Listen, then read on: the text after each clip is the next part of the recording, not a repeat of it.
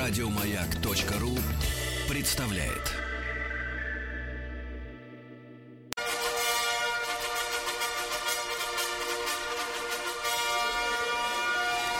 Сергей Стилавин и его друзья. Понедельник. Трудовой. Доброе утро, товарищи, дорогие, сегодня понедельник. Всегда, судя по музыке, наш Владюша Так, так, так. а, бодр и весел. А чего вы такой мы- грустный? А чего вы такой мрачный, а? Вы опять не с мы- ноги встали? А мы чего вы это нагнетаете? сейчас... Я вообще не вставал. Вот подлец, а. Слушайте, я чувствую себя обманутым. обманутым. Кто вас обманул? Значит, э, людьми, которые вот, э, так сказать, распространяют э, приложения о прогнозах погоды. Потому что вы знаете, что я, так сказать, э, живу в бане фактически, дню, дню и ночую. И для меня особенное удовольствие, как я уже рассказывал неделю назад, это выйти из порной и окунуться в Порной. снег. Очень хорошо вы назвали. Порная. Да-да, выйти и окунуться в снег. Э, Прогноз погоды, ну, знаете, я привык к тому, что у нас прогноз погоды, который вот в тех же приложениях, да, делается, я не знаю, какими усилиями, но тем не менее. Но что если обещают, например, снег э, в обед, то он может выпасть к ночи. Но когда, но когда снег не выпал вообще, вот. И вам И некуда ой, было упасть. Некуда было впасть, да, поэтому я, так сказать, несчастен, да, в этом смысле. Да. Потом я получил письмо от девушки. Вот, э, ничего личного, не волнуйтесь. Она задавала мне вопрос. Сергей, я знаю, что вы работаете из бани с э, марта месяца. Значит ли это, что вы с марта не мылись, поскольку там находится студия? На что, конечно, хочется девушке ответить, что, конечно, периодически я намываю себя, э, поскольку все-таки баня, как правило, состоит из парной, порной и помещения, откуда закидываются дрова в топку. Поэтому, как минимум, есть комната, где стоит оборудование. Так что будьте любезны. И хотел бы, конечно, вот э, давайте начнем с классических, э, с классических посланий Так, в наш с нами с вами Владик Ага. адрес. В наш вот, нос. пожалуйста, история короткая на кассе. Давайте с нее начнем. На кассе. Давайте. Вот, да.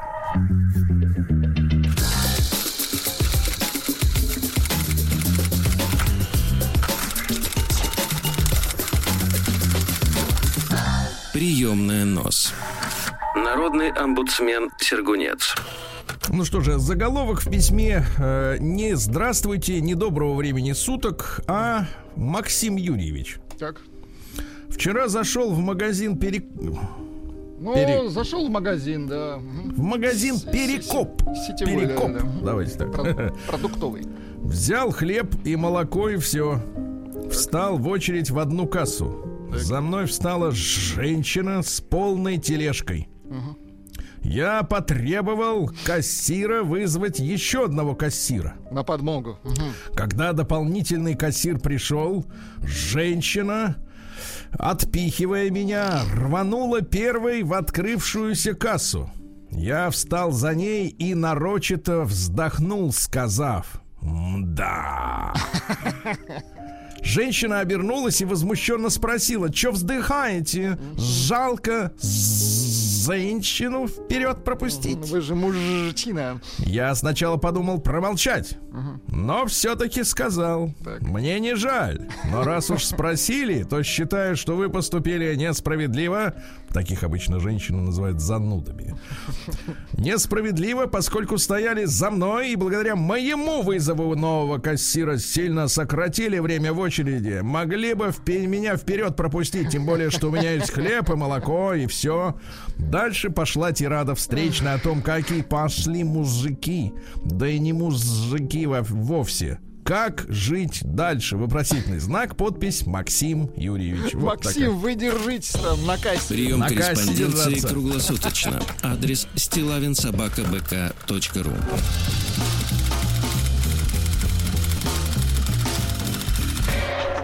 Фамилия Стилавин 2 Л. Да, ну давайте более пространное сообщение, сообщение, письмо. Друзья мои, да, действительно, адрес простой, стилайн.собачка.бк.ру. С удовольствием читаю ваши сочинения, ну, сочинения на основанных на документальных событиях. Дело было давно. Я продавал поломанный телевизор Гнусмос, у Поломанный. которого, Владик, здесь понадобится ваше инженерное мышление, Так. у которого шлейф на матрицу сгорел. Шлейф. А, ну это матрица, это, то есть этот самый кран, он подключается вот... э, Через такую шину, да, че- да? через такую шину, да-да-да, совершенно точно. То есть плоский набор Ну, нескольких то есть, в принципе, все работает, но именно шлейф это, по сути, там какие-то копейки стоят. Да, у которого шлейф на матрицу сгорел после того, как мелкий, очень влажной тряпкой, читай, вылил ведро воды, его протер. Думал, мало ли кому пригодится на разбор, цену поставил в районе двух тысяч. Может, чуть ниже. Думал, с месяц повисит, повисит, да и выкину на помойку. Буквально через неделю звонит мужик и говорит, что купит его без проблем. Мне, конечно, интересно, зачем людям нужен поломанный телевизор. Тем более люблю сам иногда что-нибудь попаять и восстановить. Спортивный интерес. Но мне сказали, что просто очень нужен. Вечером встречаемся с мужиком. Передаю свой поломанный телек и опять включаю спортивный интерес. Зачем? Далее со слов мужика. Развелся давно. Есть общий ребенок, остался с бывшей. У меня, говорит, бизнес и все такое. Переводил на протяжении 7 лет денег, ничего не жалел. Иногда 50к. 50 тысяч. В тугие дни 30. Тугие Сейчас бывшая повелась с каким-то умником, который узнал, что деньги все это время я переводил просто так, а не официально, мол, как алименты. И надумал ей, надумал ей через суд подать на алименты за все 7 лет. Пытался вразумить, но на мировую не идет. Хочет денег. Так как все время давал деньги наличкой, то суд без чеков не принимает доказательства того, что я платил, и сумма нехилая. Ну и я, чтобы в минус не уйти и показать, что не с тем связались, продемонстрировал свою официальную зарплату в 12 тысяч в месяц. На что ей насчитали копейки на алименты, но за 7 лет сумма все равно нехилая. И оплатить потребовали сразу. Сказали, что придут приставы и опишут все имущество и изымут в счет, в счет долга. Приходили, приходили на днях и описывали. Телевизор Гнусмос, хотя у меня он новенький и огромный. Стиралка ЛГ, микроволновка и прочее. Все без серийных номеров, без моделей и даже без цвета. Так вот, древнюю стиралку ЛГ вчера забрал у соседей за пачку печенья. Микроволновку нашел на помойке. Сейчас беру у тебя телек. Пусть забирают то, что сами в бумажках описали. И отстанут от меня, раз уж такие умные. Не знаю, пишет нам Станислав, правду мужик говорил или нет, но постарался описать дословно. Вот такая история, друзья мои. Борьба с алиментами идет в стране. Вставай на борьбу. Да, вставай, Кто может? Прием вставай. корреспонденции круглосуточно. Адрес стилавинсобакабк.ру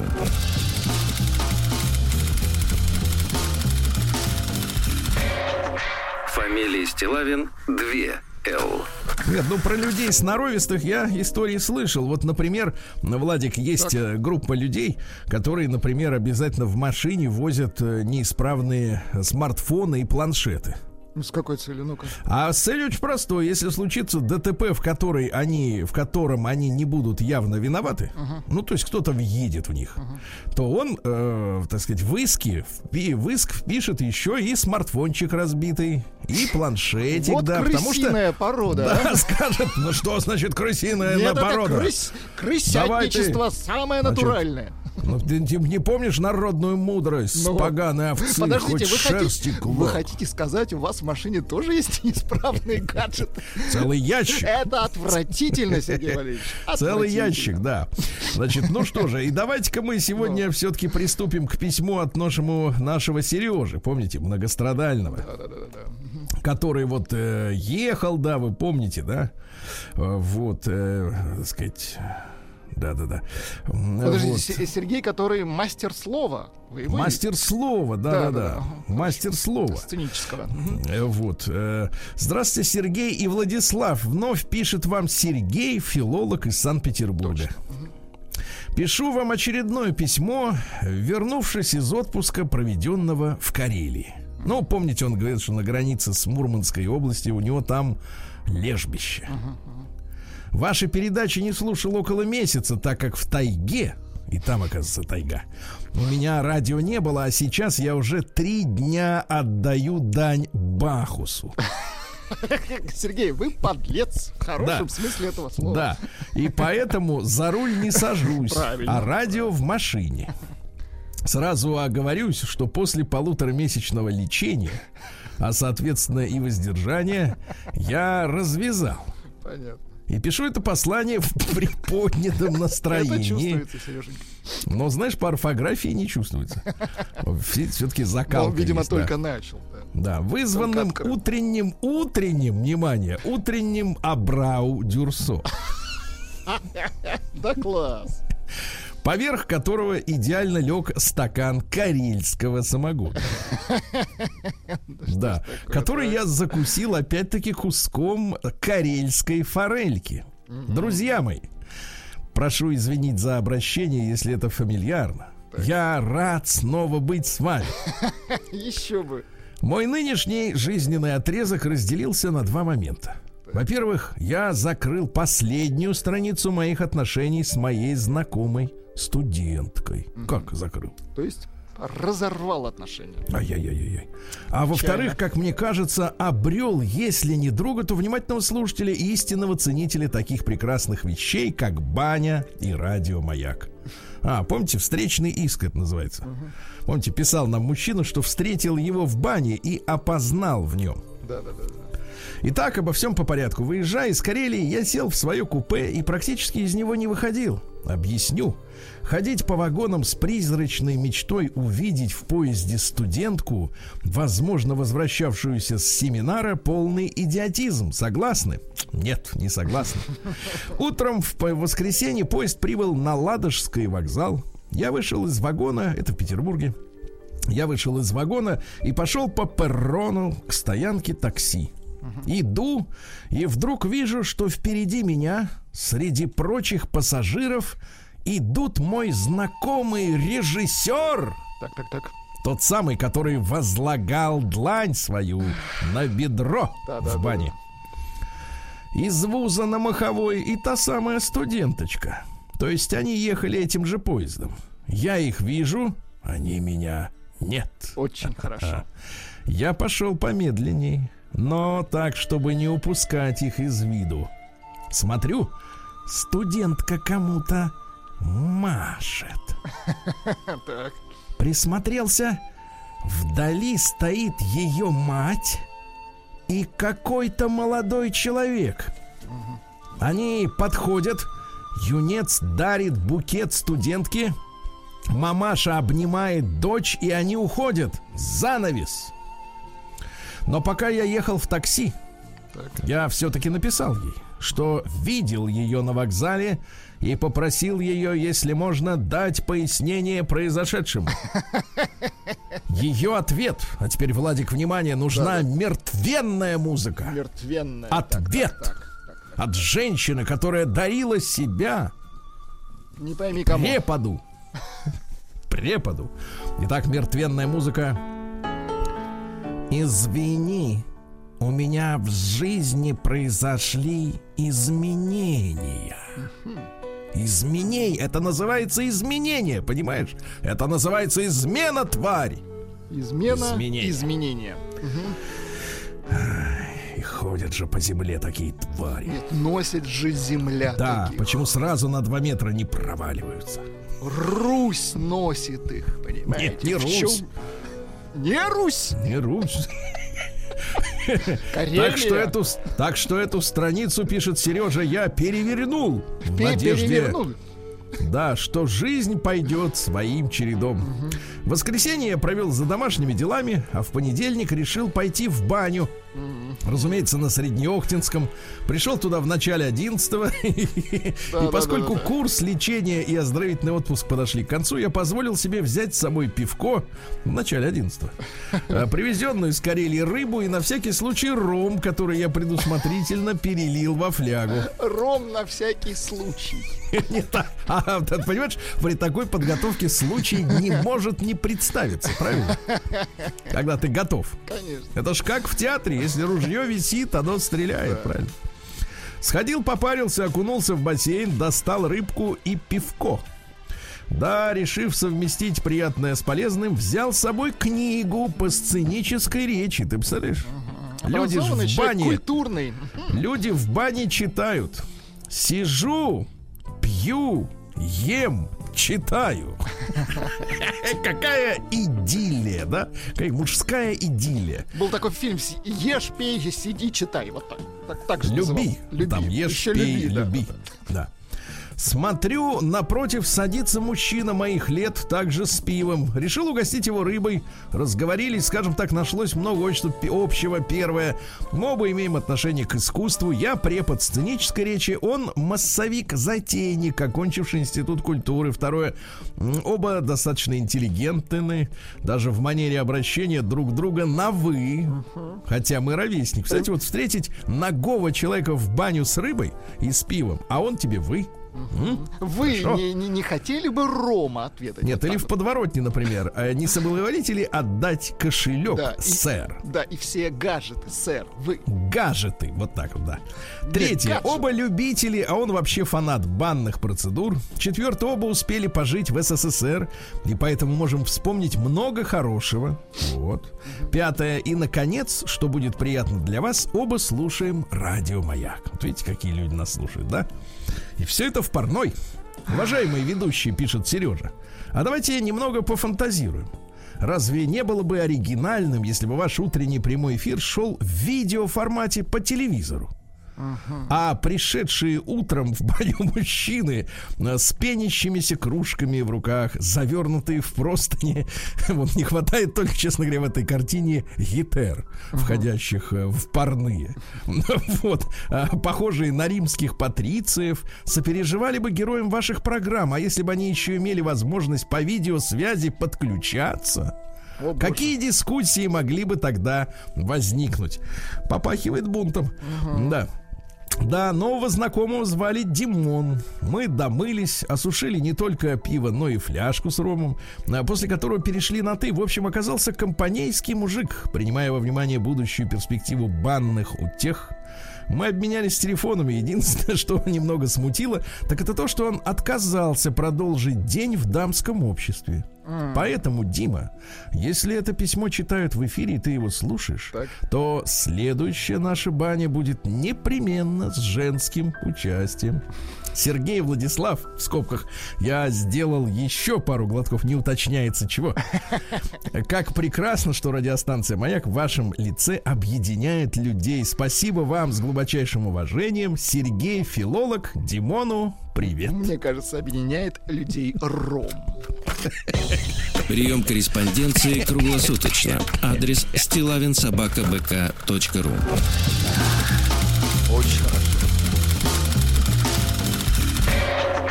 Фамилия Стилавин 2 Л. А вот письмо, которое вызывает тревогу, мой мальчик. Ну-ка. Здравствуйте, Сергей Валерьевич. К письму, кстати, приложена фотография. Прямо сейчас открываю фото... на фотографии. Так. Владик, я тебя опишу. Новогодняя семья. Так. Сидит, э, значит, э, мальчишка приятной наружности. Мальчишка. Девочка ласковая, хорошая, ага. красивая. Уверенная в себе, с такой с нордической улыбкой супруга, крашенная в цвет блонд. Ага. И несколько смущенный отец. Так. То есть все радостные, а отец-то не очень. Отец, да. Угу. И вот письмо. Здравствуйте, Сергей Валерьевич. Меня зовут Сергей. Откуда я называть не стану, так как не хочу, чтобы моя супруга меня идентифицировала. Если вы вдруг захотите прочесть письмо в прямом эфире, ваши подкасты мы слушаем вместе. Так. А ну-ка, девчонки, крашеные в блонд с двумя детьми, у кого, понимаешь, на лице улыбка нордическая, с кем слушаете вместе подкасты, а? Ну-ка, обернитесь по сторонам. Есть там рядом мужчина прекрасный? Так сказать, вот я еще раз открою фотографию. Вам бы такой понравился. Ну, бы. пришлите мне, вы же можете. Нет, я не могу разглашать, это приватно. Ну что вы, я же джентльмен. Мужчина элегантный. Я скажу так, элегантный. Такой бы мог бы и на Евровидении Такой выступить. мог бы, да, и в армии служить, и, И и, не и тужить. не увольняться. Да. Да. Сначала я хотел бы поблагодарить вас и всю вашу команду за то, что вы есть. Так намазывает. Я слушаю ваши эфиры уже более 10 лет, когда в передаче были такие мастодонты, как Колосова. Ну, вы знаете, на поверку оказалась не мастодонтом, а хрупкой девочкой. Мне безумно нравится то, что вы делаете, особенно когда вся команда Владислав и Рустам в сборе. Такой гармонии, то, как вы друг друга дополняете, могла бы позавидовать самая взрослая пара. Жалко, Но- что такие моменты очень редкие. Нет, нет, да, но в тексте, но в тексте Минаж Атруа.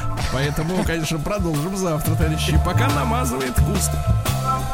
День дяди Бастилии пустую прошел. 80 лет со дня рождения. Ух ты, а ей уж 80.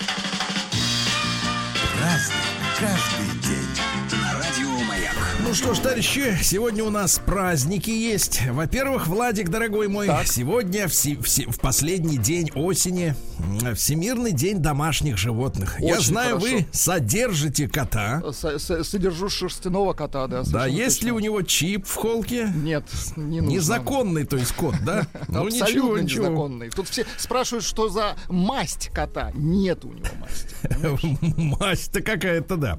А, День хамуса в Якутии. Это народный инструмент, такой замечательный. Дайте да, нам, пожалуйста, немножко фрагмент. Представляете, вот это слушать часа полтора. Это вот для меня было бы удовольствие. Прекрасный, прекрасный праздник, да, замечательный. Э, День памяти жертв химического оружия. Вот. Всемирный день слонов сегодня. Слон, да. Слоны Вас животные когда-нибудь полезные. Трогали вас когда-нибудь хоботом-то? Хоботом. В, цир- в цирке так близко не подходил. Нет, но вы же ездили туда, в Азию-то, там были ну, как-то слоны? без слонов обошлось. Ага. Слава А богу. Сегодня Международный день защиты информации. Но с этим проблемы, конечно. Да. К сожалению. А Вот э, киберпонедельник, так называемый. Но это как бы скидки в интернет-магазинах должны быть. Но вы знаете, наш народ в скидки не верит. Да, не верит. Вот. День банки для консервирования сегодня. Очень хорошо. Э, Праздник неглиже. Я вот сейчас по праздничному одет, да. Вот. Э, День держания хвоста трубой и носа морковкой. Очень хорошо. Вот вы бодритесь, да, совершенно верно. Ну и русский народный праздник встреча Сивера. Оно же предзимье, оно же Григорий Зимоуказатель. Вот. Значит, э, что говорили-то люди? На, Гри- на Григория Закат, закатывали зиму, кувыркались по свежему снежку, э, славили солнышко. Этим все занимались и старички, и радикулитные, и младенцы. Славили солнышко, да. Да-да-да. Чем дальше удавалось укатиться с горы, понимаете, да, тем крепче и суровее должна была зима быть, и тем удачнее следующий год. Вот говорили так, каков Григорий, таков и зима. Смотрели также на лед на реке. Если он был темным, понимаете, да, пропитанным, это предвещало хороший урожай будущим летом. Вот. Праздник каждый день. Ну что ж, в этот день, в 1223-м, датчане заложили город Нарва. А Нарва это, знаете ли, как бы сейчас вот, э, ну пока так ситуация сложилась, что это на границе э, с Россией, да, это Ленинградская область, рядом с Ивангородом, напротив, через реку Нарова. Ну и э, что же, видите, не эстонцы заложили-то.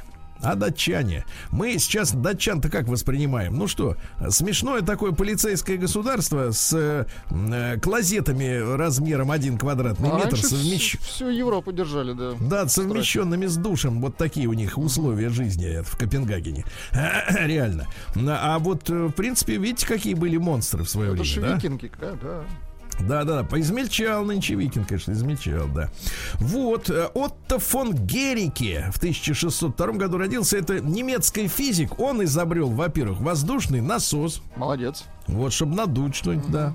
А, Первый водяной барометр предсказывал при помощи этого барометра погоду. Вот, и с помощью шара он обнаружил явление электрического отталкивания и электрическое свечение между двумя шарами. Понимаете? Между двумя шарами. Вот. Очень хорошо. Молодец. Между шарами бывает, так сказать, мелькнет, да. Стрельнет, так сказать. да. Стрельнет, будь здоров. Молния. Люди могли пострадать от такого выстрела. Да, да, да. Вот, товарищи, така- такой вот прекрасный, как говорится, э, ученый. В 1667-м Джонатан Свифт, английский писатель. Ну, вы знаете, его принято, э, соответственно, вот любить за путешествие Гулливера, да? Но на самом-то деле он же был шпионом и разведчиком. Да ладно, шпионом Да, был? да, да. Шпион, британский шпион, самый настоящий. А выступал под видом разведчика. Ну, может, он и не, созда- не собирался быть шпионом, но жизнь-то иногда так выносит, так сказать, э, в такие дали, да. Вот. Говорят, что в последние годы страдал от серьезного душевного расстройства. Вот. Говорил, что смертельная скорбь убивала его тело и души. Ну, может, натворил чего-то на службе. ужас, да. Мгм. Да-да-да. А прикрывался писательским мастерством. Прикидывался, и, кстати, да? и, кстати Неплохо говоря, получалось у него, да? Нет, и специалисты утверждают, что вот если некоторые писатели в свои произведения, ну, как-то включают некую сатиру тайную, да, а, то здесь какие-то тайные даже знания можно почерпнуть из его под- про- произведения. Но надо быть в теме, надо быть в теме, да. Сегодня в 1698-м э, Петром Первым учреждена первая и высшая награда России, орден Андрея Первозванного. Вот, понимаете, да. Э, Он был возрожден, кстати, этот орден-то.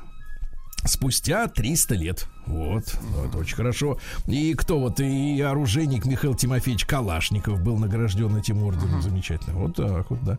А сегодня в 1756-м Эрнст Флоранс Фридрих Хладни. Ну, судя по фамилии, вы понимаете, что он был, наверное, чехом, скорее всего. Ну вот, но считается немецким физиком, и он был основоположником экспериментальной акустики. Экспериментальная акустика, так. Да. Он, во-первых, дал объяснение, что такое эхо. Когда? «Э!» И не слышно ничего. Да. Вот. И экспериментально определил верхний порог слышимости звука. Выше 22 тысяч герц мы ничего не не, слышим, слышим, сожалению, Нет, да, да. не слышим. А собаки, например, слышат, да. Ну-ка, давайте послушаем. Вот. О, Слышите? это для собак? Нет, это для людей. Ну, пока слышим что-то, да. Ага. Неплохо. Сегодня в 1791 году родился подлец самый настоящий. Луи Борхард ван Геккерн. Ван Геккерн де Бевервард. Это голландский дипломат. Значит, сидел у нас тут в России 10 лет. Усыновил Жоржа Дантеса, как вы помните, при живом отце. Правильно? Ужас, какой позор. И самое главное, и самое главное, он вынужден был покинуть Россию как раз в 1837 после убийства Пушкина, заслужив репутацию клеветника и сводника. Представляете, и сводника. Ну, И участвовал в травле Александра Сергеевича. И я так понимаю, что Александр Сергеевич у нас э, во второй половине своей короткой, но яркой жизни, он же встал на правильные рельсы государственника, вы понимаете? Он отчитывал поляков, европейцев относительно их, так сказать, высокомерия к нашей стране. Э, И не, не- не, так сказать, подозреваю, что могли его просто убрать, потому что он мог быть этим самым очень важным пропагандистом, понимаете? Ну, как Очень версия, важным. да, мгм, Да, работает. могли урать просто. Потому что когда он, так сказать, писал свои просто любовные всякие дела, его конечно, никто его никто не трогал. трогал. А как он Точно. начал писать клеветникам России, например, вот не в школе говорят, сейчас не проходит это произведение, а очень зря. Ну вот, тут-то его и как бы и дуэль ему подсунули. Вот сегодня в 1810-м Оливер Фишер Винчестер, американский изобретатель и производитель стрелкового оружия, вот, до сих пор производит, да. А в 1835-м Самуил Клеменс, который, конечно, больше известен как Марк Твен. Вот. Шикарно писали. Вот, ну, замечательный писатель, да, американский. Давайте-ка я вам цитаты. Давай. Человека легче обмануть, чем убедить его, что он обманут. Хорошо. Да. Умеренность должна быть во всем, включая умеренность. Да. Если бы от выборов что-то зависело, то нам бы не позволили в них участвовать. Вот очень такая американская история, да.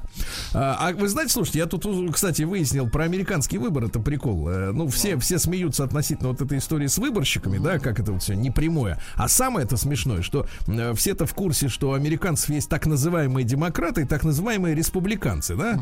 Но вы хотите главный прикол?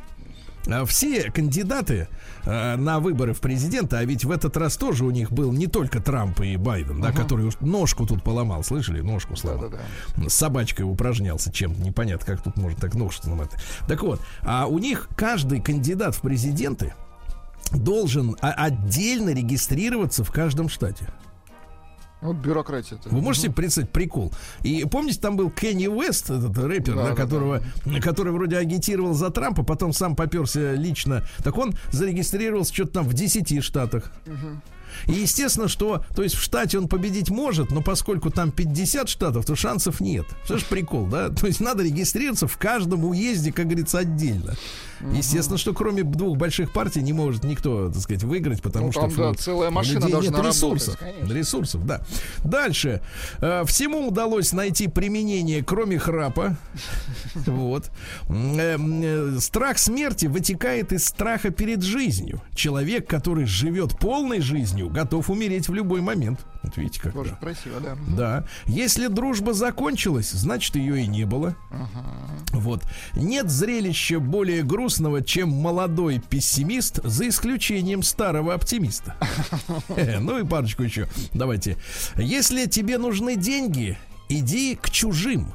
Если тебе нужны советы, иди к друзьям. А если тебе ничего не нужно, иди к родственникам. Прекрасно. К вам-то едут родственники-то, а? Нет, Хотят пожить-то. Я, да я, я подозреваю... Я еду в Сочи к родственникам. А, да, да, я понимаю. То есть у вас вот выгодный, выгодный, так сказать, баш на баш. Это я нахлебник, да, да, да.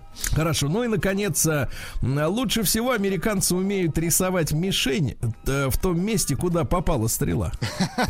Да, да. Ну, видите, видите, какой прекрасный писатель. Есть чему поучиться, да.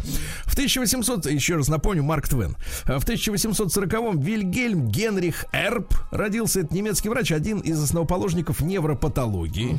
Uh-huh. Вот, он основал немецкое общество невролог, неврологов, да.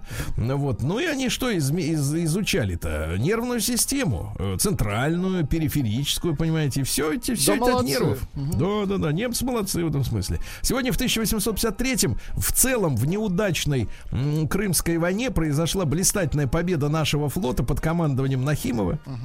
над турецким, э, над турецким флотом в сражении у Синопа. uh Вот посмотрите, у нас было 6 линкоров uh и 2 фрегата с артиллерией, да?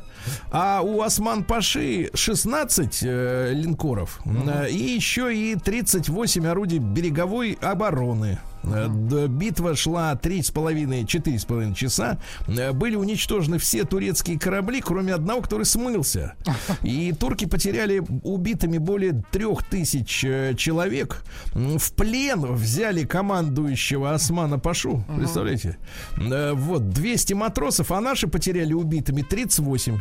Ну, гениальный полководец. Три тысячи убит, 38. Вот такая, вот, вот видите, Нахимов, какой великий человек. Ну и в 1859-м э, Сергей Михайлович Липунов родился. Композитор и пианист, Есть и дирижер. Давайте послушаем. Давайте к нам, пожалуйста, композитора-то.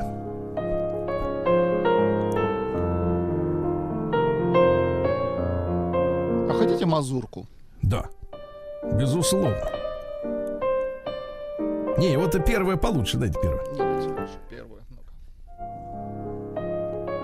Он в 23-м году все-таки удалось ему эмигрировать в Париж. Uh-huh. Представляете, да? А через год умер там же от инфаркта. Такая горькая Черка, да. судьба, да. Ну и в 1869-м в этот день Нильс Густав Далин родился. Это шведский инженер, получил Нобелевскую премию по физике. Инженер, не ученый, uh-huh. не из лаборатории, сказать, а практический человек. В 12 году за изобретение автоматических регуляторов, которые использовались в сочетании с газовыми аккумуляторами для источников света света на маяках и бакинах. Но в итоге эта штука сама зажигала фонари на в этих в маяках, понимаете? Ага. Сама. Да молодец. Представляете, Класс. сама, без чего никто и не говорил зажигать. День дяди Бастилии пустую прошел. 80 лет со дня рождения. Ух ты, а ей уж 80. Разный, каждый Ну что же, а еще один-то сегодня, товарищи, очень интересный товарищ родился, чьи э, мемуары любят читать наши коллеги, в том числе. Uh-huh. В 1874-м Уинстон Черчилль родился. Uh-huh. Ну, один, я бы так сказал, один из главных врагов, э, значит, э, нашей страны. Хитрый потому что вы помните, uh-huh. вы помните, что уже в э, летом 45-го года, и сейчас это не секрет, э, может быть, для кого-то, кто не читает, не, не, не, по, по, по истории книжки это, это будет откровением, но они разработали во главе с Уинстоном Черчиллем с, э, операцию немыслимая, когда э, взятые в плен именно англосаксами части немецкой армии вместе с э, британцами, с американцами должны были на нас напасть. То есть уже летом 1945 ага. года эта операция так и называлась немыслимая. Э, как Сталину удалось сорвать эти планы, ага. вот это вот отдельный, конечно, вопрос очень интересный. Так вот, кстати, Чер Черчилль-то, конечно, не дурак абсолютно. Он, более того, он лауреат Нобелевской премии по литературе 53 -го года. Представляете, Еще по литературе. Угу. Угу. Говорит, что мастерство исторического и биографического характера. Ну и прекрасное чувство юмора. Однажды он встретился с лидером, ну, распространенная, да, эта шутка, э, встретился с лидером английских феминисток леди Астер, который uh-huh. сказал, что если бы я была вашей женой, то, подавая вам чашку кофе, обязательно подсыпала бы в нее яд, на что Черчилль ответил, если бы я был вашим мужем, я поспешил бы ее выпить. Да-да-да. Ну, родители им практически не занимались. Отец был политическим э, карьеристом, мать была увлечена, эм, так сказать, э, личной светской жизнью. Вот, по поведению у него было к последняя отметка из 13 учеников в классе по поведению он был 13-м. Uh-huh. Ну, так обычно и происходит. Лидеры, они не могут быть э, в стадии, правильно? Uh-huh. Вот. Э, дальше он был ведь э, таким журналистом-офицером, участвовал в войне в Южной Африке, там, где с бурами америка- англичане соревновались, где были впервые использована форма цвета хаки, помните, да, защитная, чтобы не было видно. А до этого же англичане ходили в этих своих красных мундирах командирах в, в бой. Uh-huh. Так вот, чем больше я служу, тем больше мне нравится служить, но тем больше я убеждаюсь в том, что это не мое. Очень оригинально. Да, он э, ездил в командировку на Кубу и приобрел там две привычки, которые были с ним до последнего э, дня. Это курение кубинских сигар и обязательная сиеста, то есть сон после обеда. Вот не, он говорит, никаких совещаний, буду дрыхнуть, да. Ну вот смотрите, э, цитаты, да, какие-то. С чего начинается семья? С того, что молодой человек влюбляется в девушку. Другой способ пока еще неизвестен. Девчонки, вам на заметку, потому что вы думаете, что семья начинается с желания завести семью. Да. А битвы выигрываются посредством убийства и маневров. Чем опытнее генерал, тем больше он вкладывает в маневры и меньше требует убийств. Да. Вот, я извлек из выпивки больше, чем выпивка из меня. Да. А я люблю свиней. Э, собаки смотрят на нас снизу вверх коты сверху вниз, а свиньи смотрят как на равных. Неплохо, да?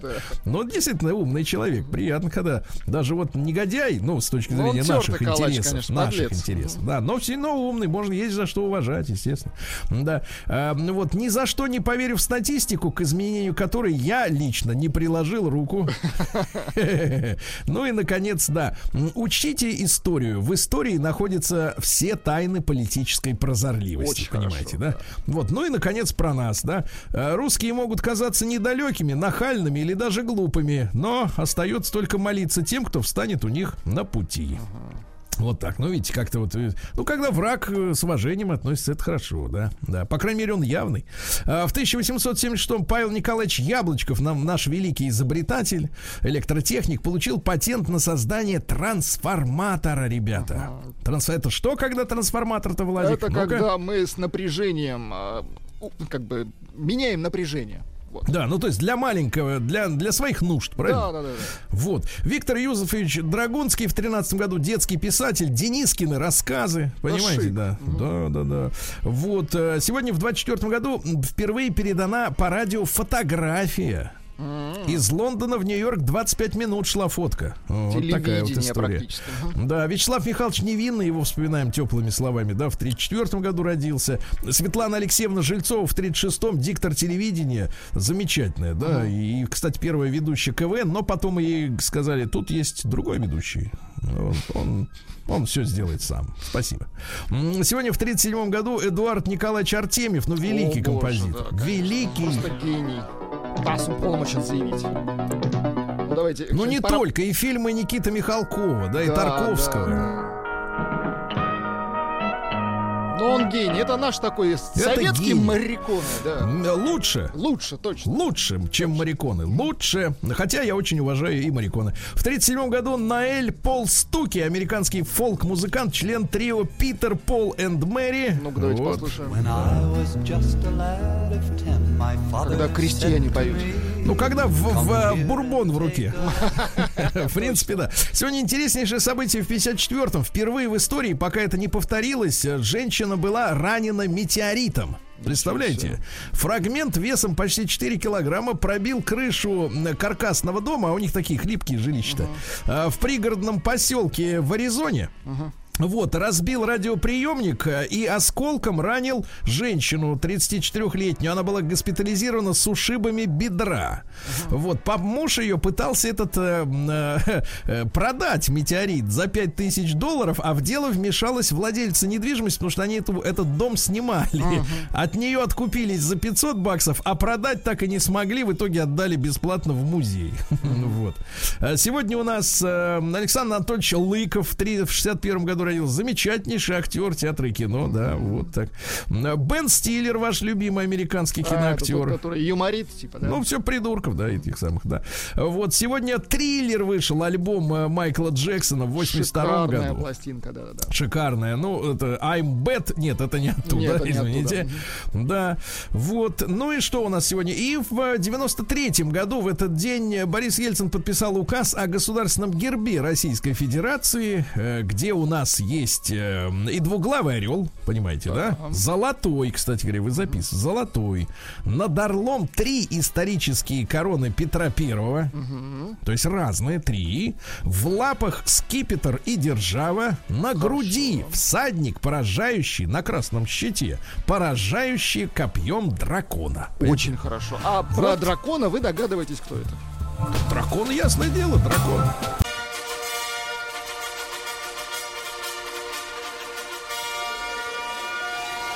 Сергей Стилавин и его друзья. Понедельник. Трудовой. Дорогие товарищи, понедельник трудовой. А в середине этой недели, наконец-то, в Москву придет зима, а в Омске и других городах нашей страны ожидаются аномальные морозы аж до минус 25. Вы представляете?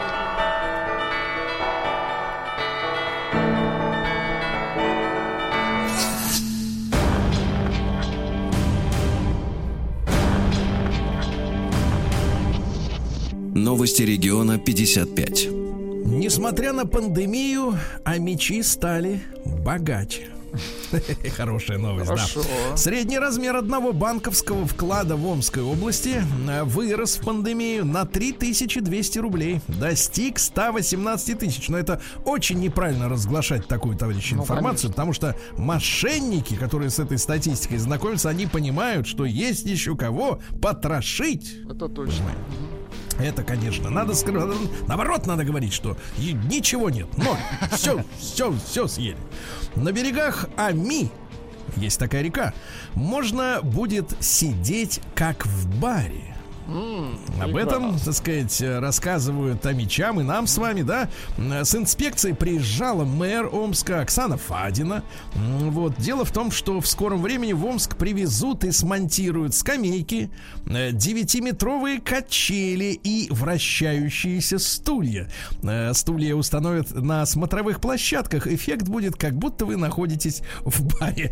В принципе, эффект, как будто ты находишься в баре, мне кажется, можно Достичь дома, и да? без стула Да, достичь.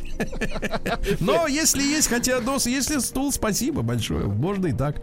Наркодилер из Омска сменила профессию. Типа, представляете? Очень хорошо. На какую? А, значит, ранее девушку, значит, 29-летнюю девушку. Сейчас девушки, видите, бывает и 29, и 50 лет.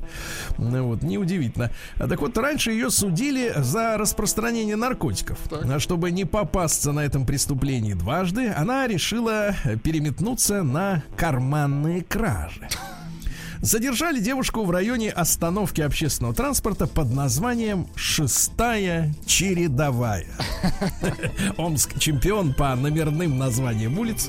Вот, нашли у нее кошелек с тремя тысячами рублей, который она вытащила из сумки 61-летней пенсионерки. Дело в том, что Сотрудники полиции уже давно следили за карманницей и взяли ее с поличным. Понимаешь, вот так вот, да.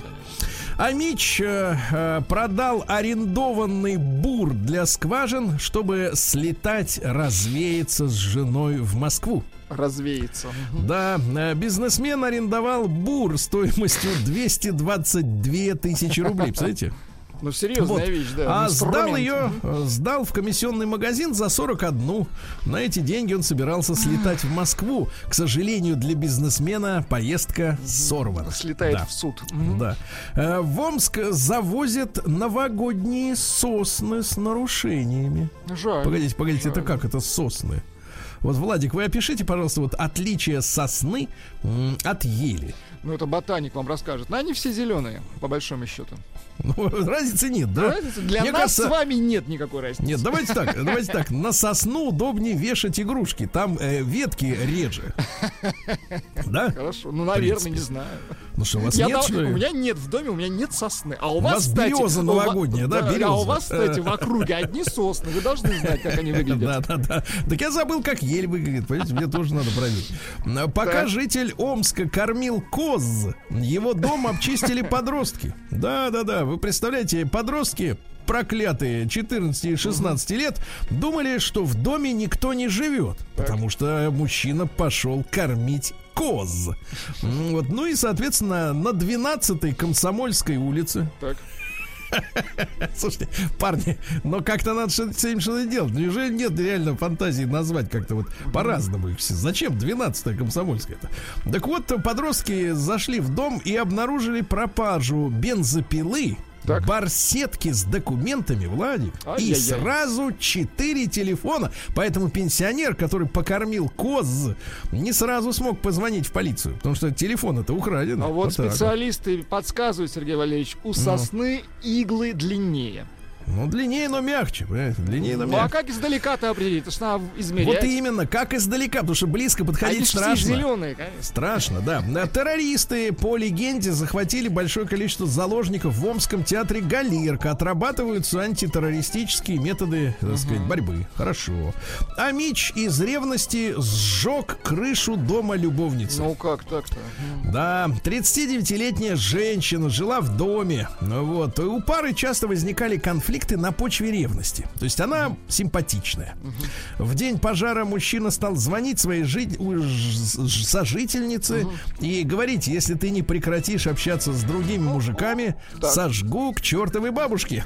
А женщина не восприняла слова мужчины всерьез и напрасно он облил жилище бензином и бросил горящую спичку. Вот Ну вот теперь пять лет тюрьмы. Дальше о, Амич пришел в ларек и разбил витрины из-за некачественной еды. Ну расстроился человек. Произошло все это в торговом павильоне, как вы понимаете, на номерной улице Пятой Кордной.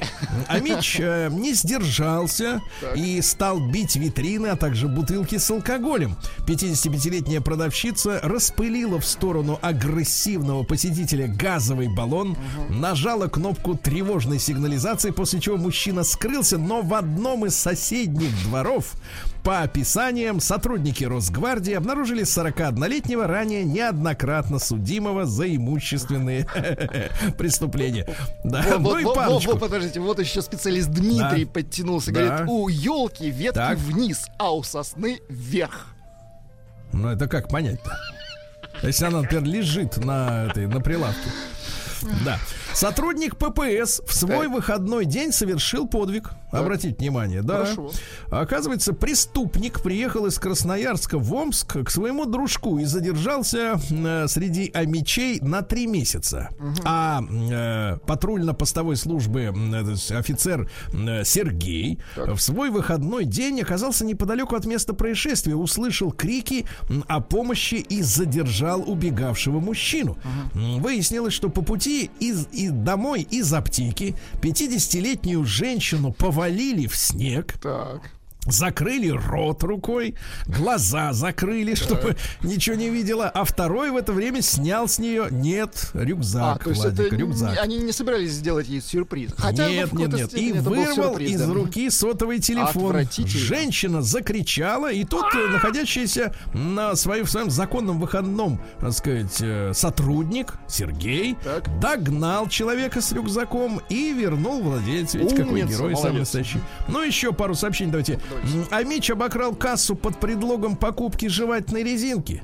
Это произошло, произошло на Космическом проспекте. На Космическом. Еще пишут э, специалисты, Да. сосна имеет некий голубоватый оттенок. Ну, конечно. А, еще- ели, да, посмотрите да, на да, ели у Кремлевской стены, они совершенно голубоватые. Еще ботаник пишет, у А. кедра иголки в бок. Ну, сейчас давайте не будем сюда кедр, а еще дуб впутаем новогодний, да.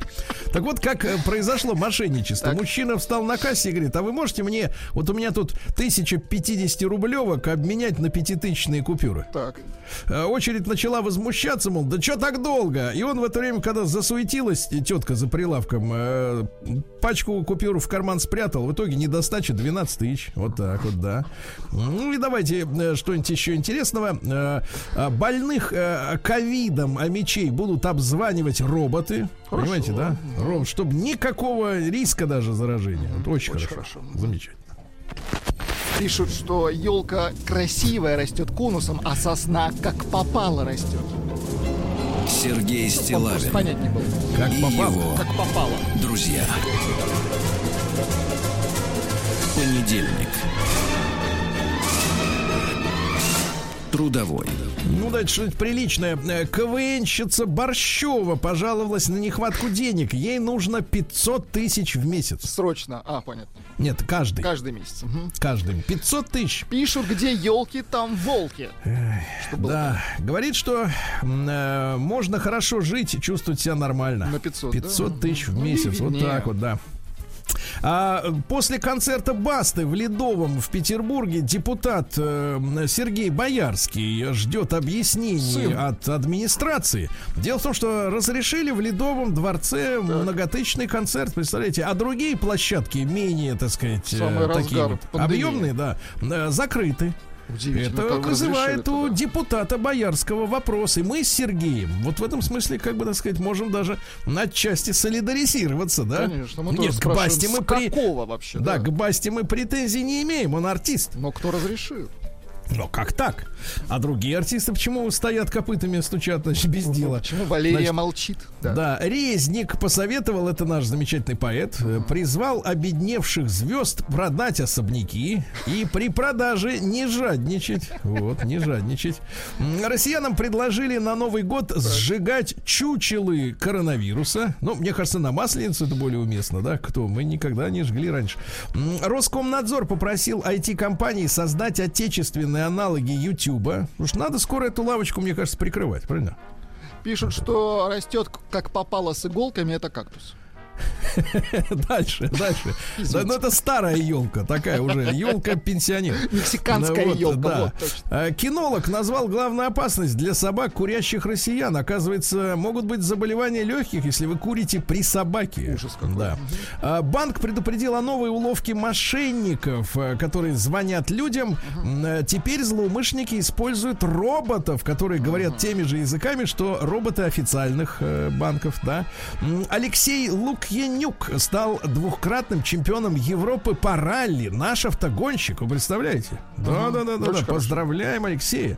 М, В России утвердят концепцию, концепцию полной утилизации упаковки товаров. Неплохо. А, Ребята, внимание, в подмосковных мытищах объявился медведь-шатун, которому не дали заснуть. Он теперь ходит злой, как собака. Осторожно. Опасно. Медведь Да. как собака ходит. Российская семья прикупила домик в деревне. В. Пермском крае и заставила чиновников сделать дорогу до этого дома. О, Кака, смотрите, хорошо, да. В московском пруду появилась экзотическая рыба. Э, Вот, э, как называется? Она Экзотик название, фиш, да. название не сообщают, но она деликатесная. Да. Российские коммунальщики делали ремонт многоэтажки, да и затопили ее сверху донизу. И, наконец, Владик, опасно. Давайте. В России задумали запретить посуточную аренду квартир. Вы Посуточную, а как выжи- Посуточную. А что же делать влюбленным, как говорится, в кофе?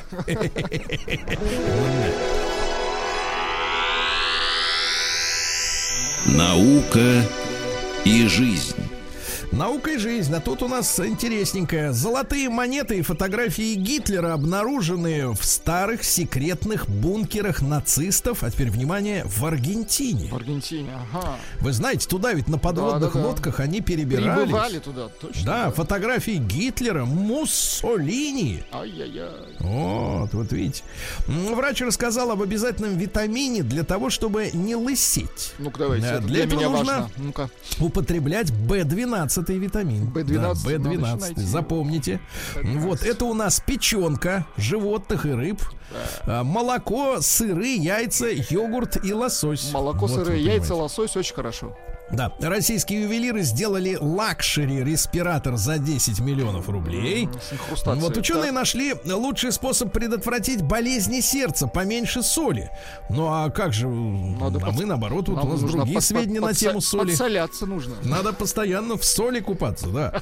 Назван способ предотвратить, так сказать, смотрите, еще что-то. А, вот. Ученые развеяли популярный миф о глобальном потеплении. Короче, это туфта, ребята. Ничего не происходит. Да.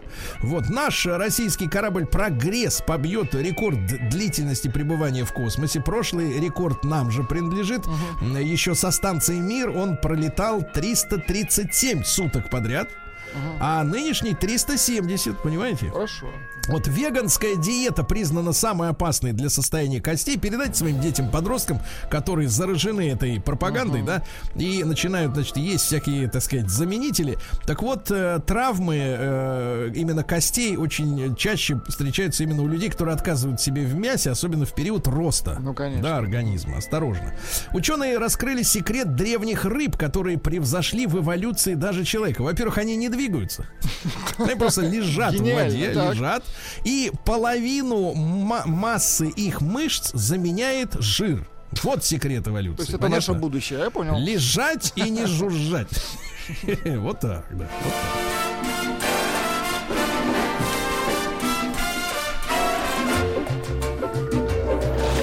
Новости капитализма. Ну что же, тряпки капитулировали. Австрийская деревня со смешным названием Факин, как читают его американцы, пишется так же, но читается по- по-немецки Фукинг. Вот, сменила название из-за насмешек туристов. Знаете, на какое? Ну, Фуггинг. Принципиально другое. Да, да, да, принципиально.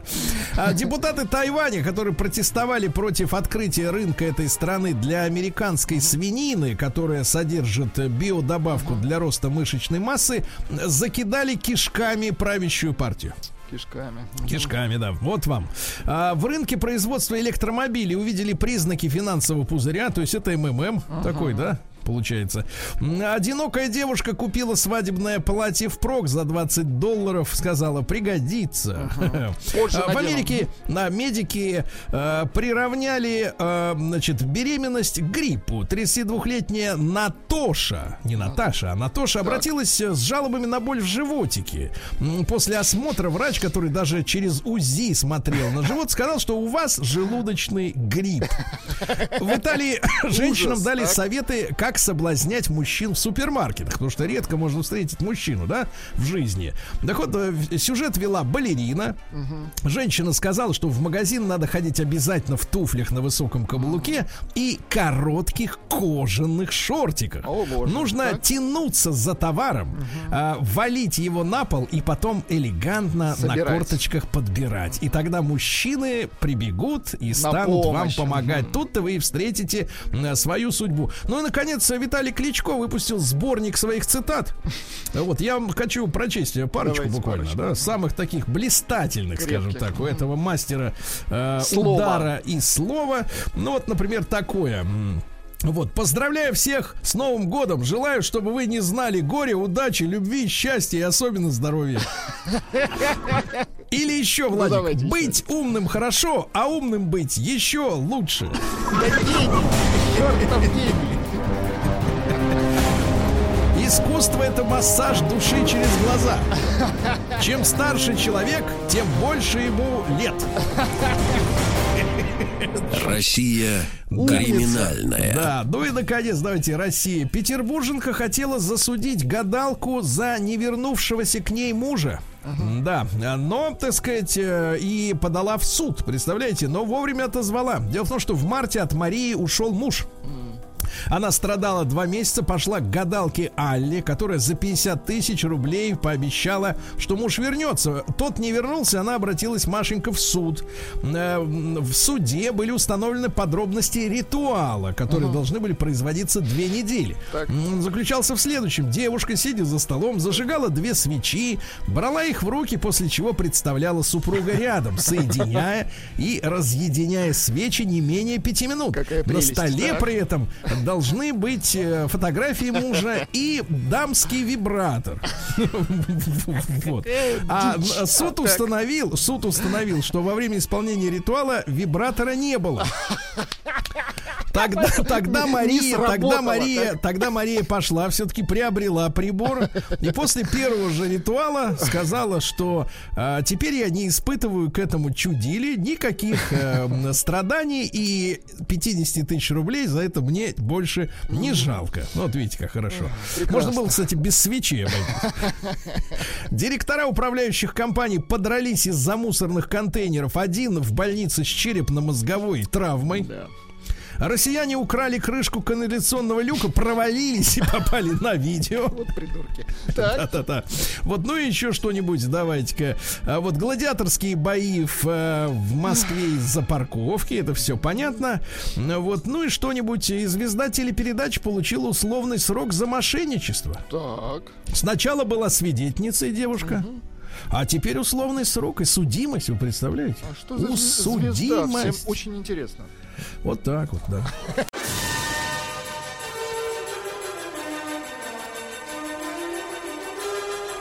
Сергей Стилавин и его друзья. Понедельник.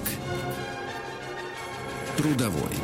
Друзья мои, ну, сегодня среди русских криминальных, российских криминальных новостей э, была история, которая, конечно, многих впечатлила о том, как в Петербурге, в городе трех революций, вот в культурной столице России, девушка Маша потеряла мужа весной. М, Вот от нее ушел мужчина. Маша обратилась э, к гадалке, э, которая за 50 тысяч рублей рассказала ей о важном ритуале, составной частью которого нет, Владик, грязные мысли убираем, были свечи.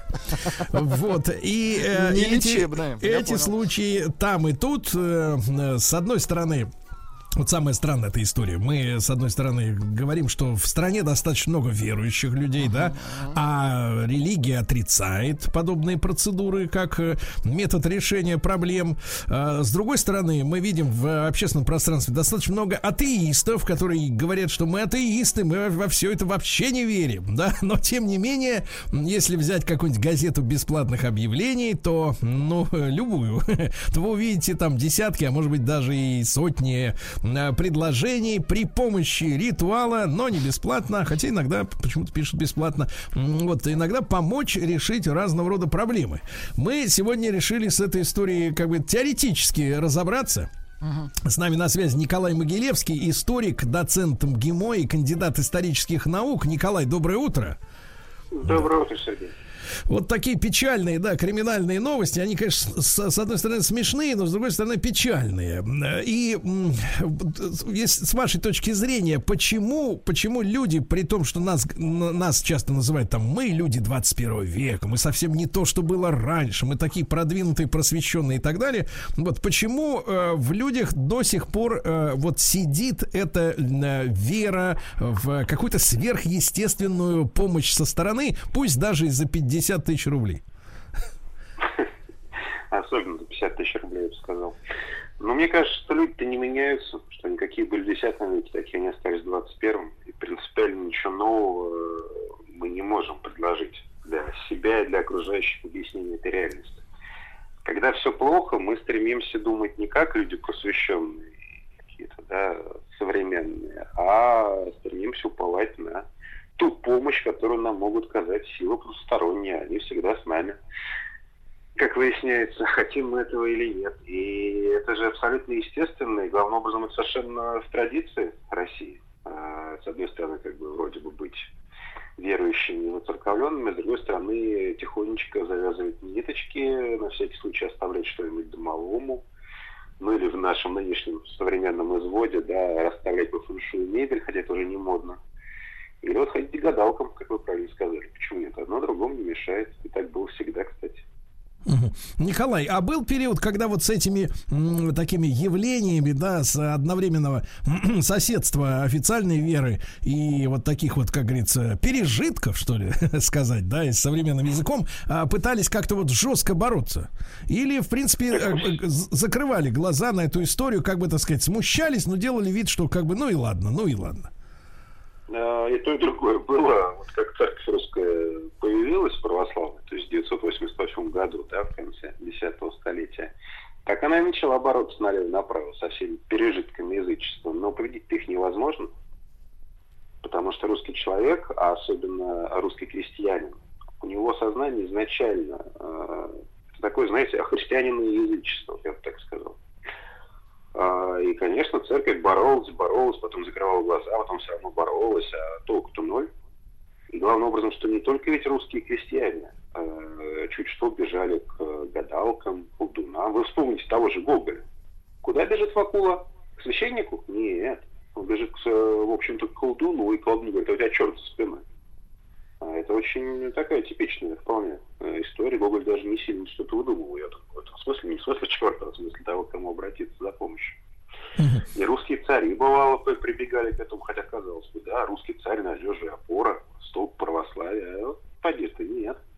Иван Грозный какой-нибудь. Знаете, да, как, помните, как он умер? Так. Э, не помните? Нет, была прекрасная история, когда... Так э, известно, что, известно, что англичане свинцом травили, он бедный мучился. Это бог с ним. Ну, давайте оставим англичан в покое, давайте разбираться с собой. А, Иван Грозный, у него была целая команда, да, астрологов-предсказателей. Причем мало того, что была команда, у него был врач, кстати, англичанин тоже, который, у которого была вот эта вот, значит, команда. А еще параллельно Иван Грозный обратился к, как это, да, независимой компании, к неким финно-угорским э, волхвам. И спросил, ребята, когда я умру? Они сказали, царь-батюшка умрешь сегодня. Э, такого-то числа, там, какого-то марта.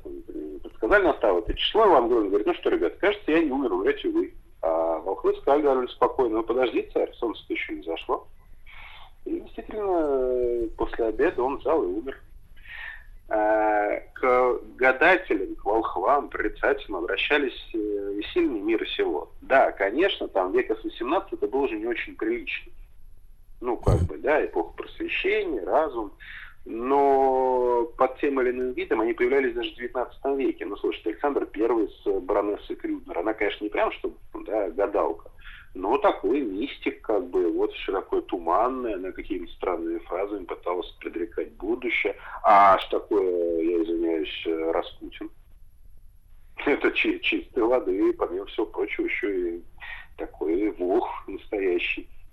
Поэтому никуда это из нашей жизни не уходит. И все это совершенно нормально, с нами живет. Это вера в потусторонние, и люди, которые на этом готовы погреть руки. Вот и все.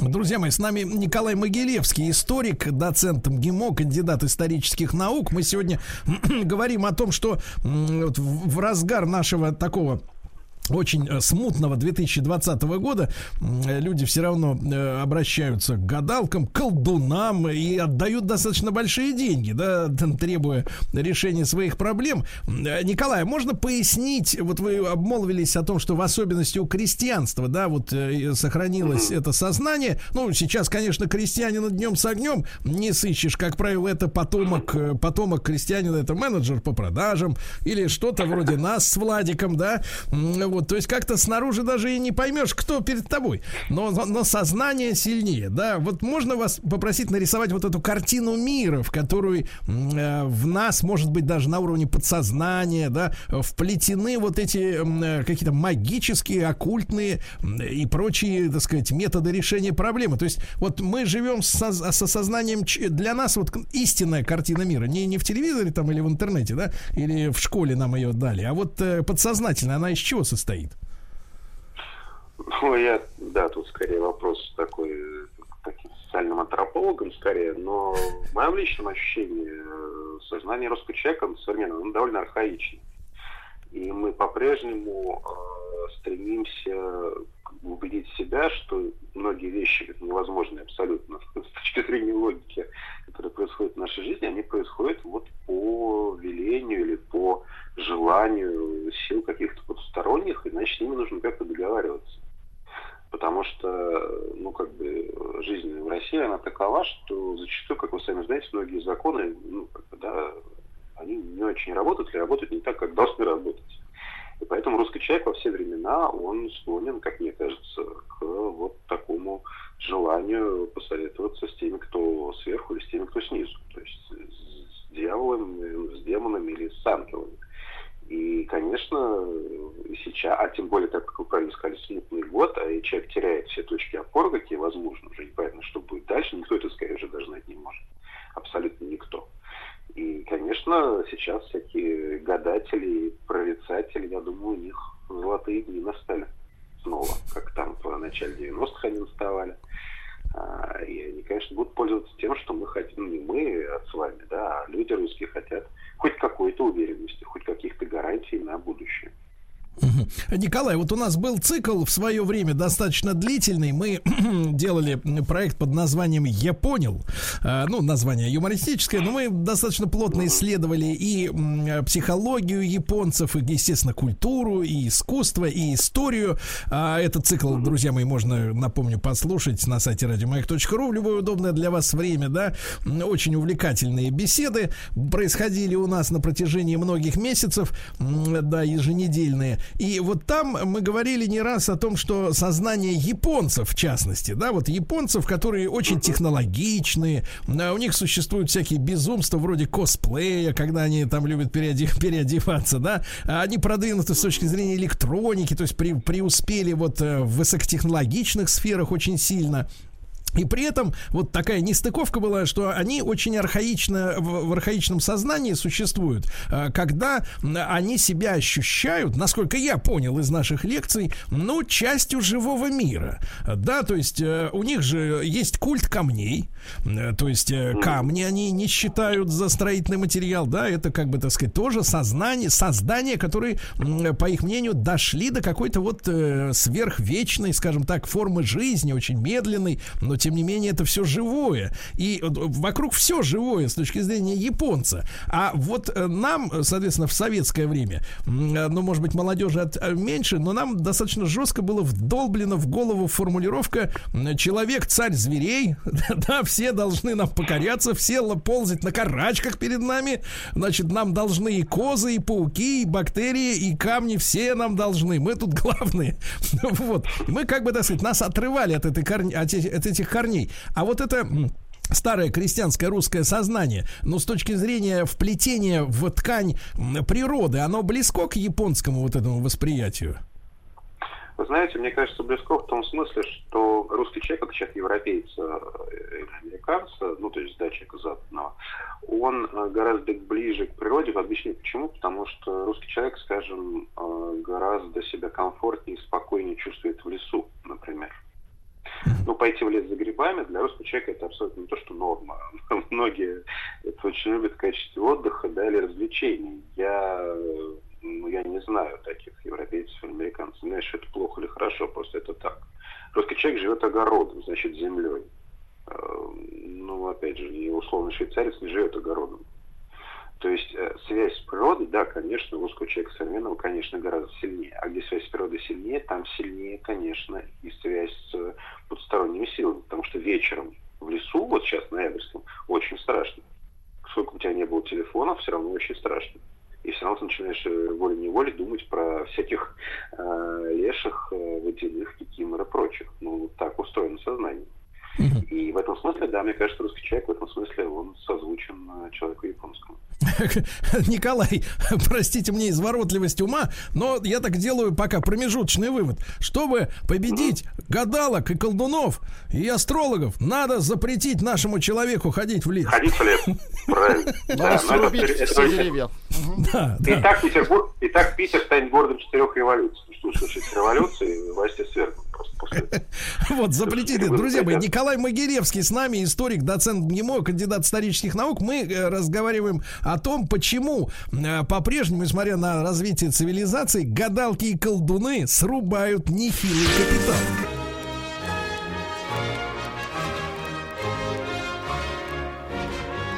Сергей Стилавин и его друзья. Понедельник.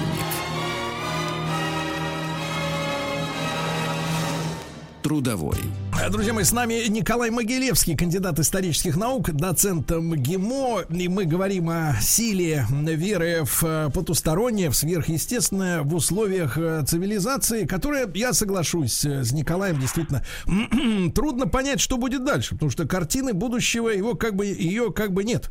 Вот. Если, условно говоря, я и Владик, вот Николай с нами еще Владик, да, он замер он тут. от ужаса, поэтому молчит. С интересом Так- слушаю, да. да, да, да. Э, Он, понимаешь, мы выросли в условиях, когда мы верили, например, в какие вещи? Например, в продовольственную программу, в жилище 2000 верили и даже несколько лет продержались с верой Коммунизм. в перестройку. Нет, мы в перестройку, да. Потом поняли, что в принципе это все не работает, вот и с, с точки зрения тогда логики простой. Если это не работает, то почему э, может не работать то, про что говорит, что не работает? Например, э, так сказать, оккультные ритуалы. Николай, а вот вопрос. Если наш человек более тесен, более тесно связан с природой, да, и действительно э, лес нас не пугает, мы в лесу как дома. Вот, главное, чтобы шатун не, при, не пришел, как в мытищах сейчас не может заснуть этот медведь. Осторожно, товарищи. Э, Так вот, а, а значит ли это, что колдунов и гадалок меньше, ну, на душу населения, чем в той же Швейцарии, в Англии или в Америке? Если там как бы вот такая вот оторванность есть от природы. А, Там и оторванность от природы, безусловно, и там все-таки более внятно сформулированный образ будущего, я так бы сказал. А поскольку в России с образом будущего, в общем, проблемы, что у власти, что у общества, мы не знаем, что мы, чего мы хотим и для чего мы все это делаем, то, конечно, появляются те, кто говорит, ребята, зато я знаю, что будет не у вас у всех, а отлично у тебя. Вот дай мне 50 тысяч, я тебе скажу, как тебе вести бизнес, чтобы он не загнулся от карантина. Или я найду Да. своего любимого или любимого. Все будет хорошо. Николай, а вот если возвращаться к нашей, э, так сказать, русской крестьянской традиции, то сейчас 50 тысяч ос- остаются в руках у посредника, условно говоря, да, между Да. вами и, соответственно, э, так сказать, высшими или низшими какими-то другими силами, да, которые на других частотах, как говорят, работают серые. Вот. Но суть в том, что, а вот на Руси нужны были такие посредники, или можно было как-то непосредственно договариваться самому, без всяких вот тетенек вот этих со свечами? Нет, посредники обязательно нужны, потому что э, ведь э, если вы начнете сами договариваться с посторонними силами, то нет никаких гарантий, что А, они вас послушают, Б, что не утащат с собой просто. А, И, конечно, посредник это человек, который умеет с ними э, вести переговоры. Вот у вас сейчас в паузе была, да, э, как там, азбука и слово дипломатия. Ну вот это он был тот самый дипломат, этот самый посредник, который умел вести переговоры с этими силами, и, конечно, всевозможные колдуны. Ну, собственно, такой шаманизм. Ведь шаман какой шаман? Это посредник э, между вами и миром духов. Вот э, чистой воды шаманизм. Да, Э, Николай, а ну, ну вот мы знаем там о девичьих всяких гаданиях, да? Э, Сейчас, конечно, у нас женщина идет на сайт Юмба скорее, чем, чем гадалки, да? А, Ну, обычная такая вот ци- цивилизованная в кавычках. А раньше же у, де- у девушек и в русской традиции там масса всяких ритуалов. Там вот на прошлой неделе буквально читал, значит, историю о том, что надо было положить кусок мяса вареного под голову, поспать на этом мясе, значит, и во сне явится появится образ э, вот мужа будущего. Образ это замечательно. То есть масса таких вот э, приколов, которые можно было делать без, так сказать, вот э, дипломата и, и посредника. Вот в, в этой в этой связи вот мы какой к какому типу ритуалов эти все истории относим? Это же тоже заигрывание с потусторонней силой, да, в информационных А, целях. Да, это именно что в информационных целях, то есть, как я понимаю, э, вот эти вот гадания, типа святочные гадания, да, на суженого и так далее, э, это все именно что гадание, то есть вы не входите в непосредственный контакт с условным демоном. Вы просто спрашиваете. Вам могут ответить, а могут не ответить. А вот если вы хотите помощи, Или что-то изменить, да? помощи, Да. То есть прибегнуть к магии. Что такое магия? Это изменение реальности. Вы заклинанием меняете реальность. Вот тогда вам нужен квалифицированный специалист. Ну, типа вот того самого Пасюка, который, да, помогает в акуле обнаружить черт у себя спиной. Мгм. А, то есть это немножко как бы разный уровень а, пог- погружения во все эти потусторонние дела. Ну, вот, собственно, поэтому в святочной неделе это сам ты можешь вполне кидаться сапогами, там, лить свечи и прочее. Николай, с точки зрения вот вас как историка и как просто взрослого человека, э, стоит ли, э, ну, как-то заниматься каким-то изживанием вот этих вот э, э, стереотипов, как-то, ну, не, не, не, конечно, не на кол сажать за это все дело, но вот развернуть, развернуть, например, нам с Владиком такую кампанию по, по борьбе. Антимагическую, сказать, антимагическую кампанию. кампа- Или, или есть риск, что, так сказать, ну, просто нашлют на нас за это Нашлют. демонов. И они нас порвут, э, да, и все. Э, Я боюсь, что довольно сложно. Это как бороться с ветром. Э, Ну, с ним бороться, конечно, можно, но а смысл? Он не исчезнет. Вера Ну, то есть, то есть весь вопрос, весь вопрос, Николай, весь вопрос этой ситуации, да, когда мы видим сверхдоходы у чародеев, весь доход только в грамотном налогообложении, чтобы они все были ИП. Да, да, кстати, почему нет? Почему нет? Почему нет? Рублем, конечно. Это худший для, мне кажется, демон. Налоговая полиция в данном случае. Поэтому. Да? Да. Э, Николай, и с точки зрения вот вас, э, как историка, больше все-таки и в то время, наверное, и в наше, вот всей этой истории подвержены именно девушки, потому что вот и героиня наша сегодняшняя Машенька из Санкт-Петербурга, города пока трех революций девушка, да, Ну и остальные вот ге- героини, вот эти вот, э, которых общипали, вот, они, как правило, женщины. Мужчины действительно и в давние времена реже прибегали к услугам э, провидцев и изменителей реальности. Да, вы знаете, я, мне очень нравится выражение э, замечательного нашего ученого Юрия Михайловича Лотмана, который говорил, что женщина с ее напряженной эмоциональностью, вот нравится словосочетание напряженная эмоциональность. Да, конечно, женщина, мне кажется, более подвержена тяжелые минуты обращаться к стороне сил, но не значит, что только женщины это делают. Все-таки, если Ну да, но, женщина, Николай, то я, я с трудом могу представить э, мужа, который мирно, сладко, э, полупосапывая у телевизора с бутылочкой пивка, смотрит э, телевизор, да, на диване, что он пойдет гадалкам. Вот, он расла- эмоционально расслаблен, да. Друзья мои, Николай Могилевский, историк, доцент МГИМО, кандидат исторических наук. Спасибо ему огромное за консультацию.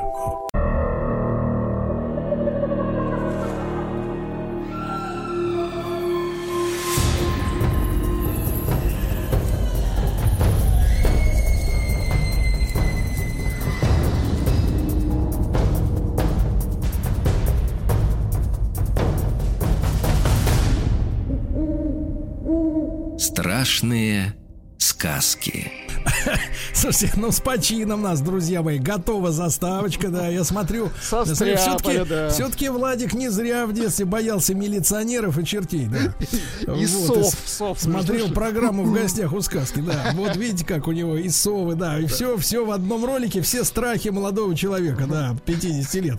Значит, друзья мои, я рад приветствовать Никиту Петрова, лектора образовательного проекта Level One, кандидат филологических наук, э, цен- э, доцента Центра типологии и семиотики фольклора РГГУ, с которым мы, естественно, делаем проект э, «Страшные сказки». Никита, доброе утро. Вот у нас теперь Доброе утро. заставочка. Видите, какая Страшная, красивая. мгм. Да.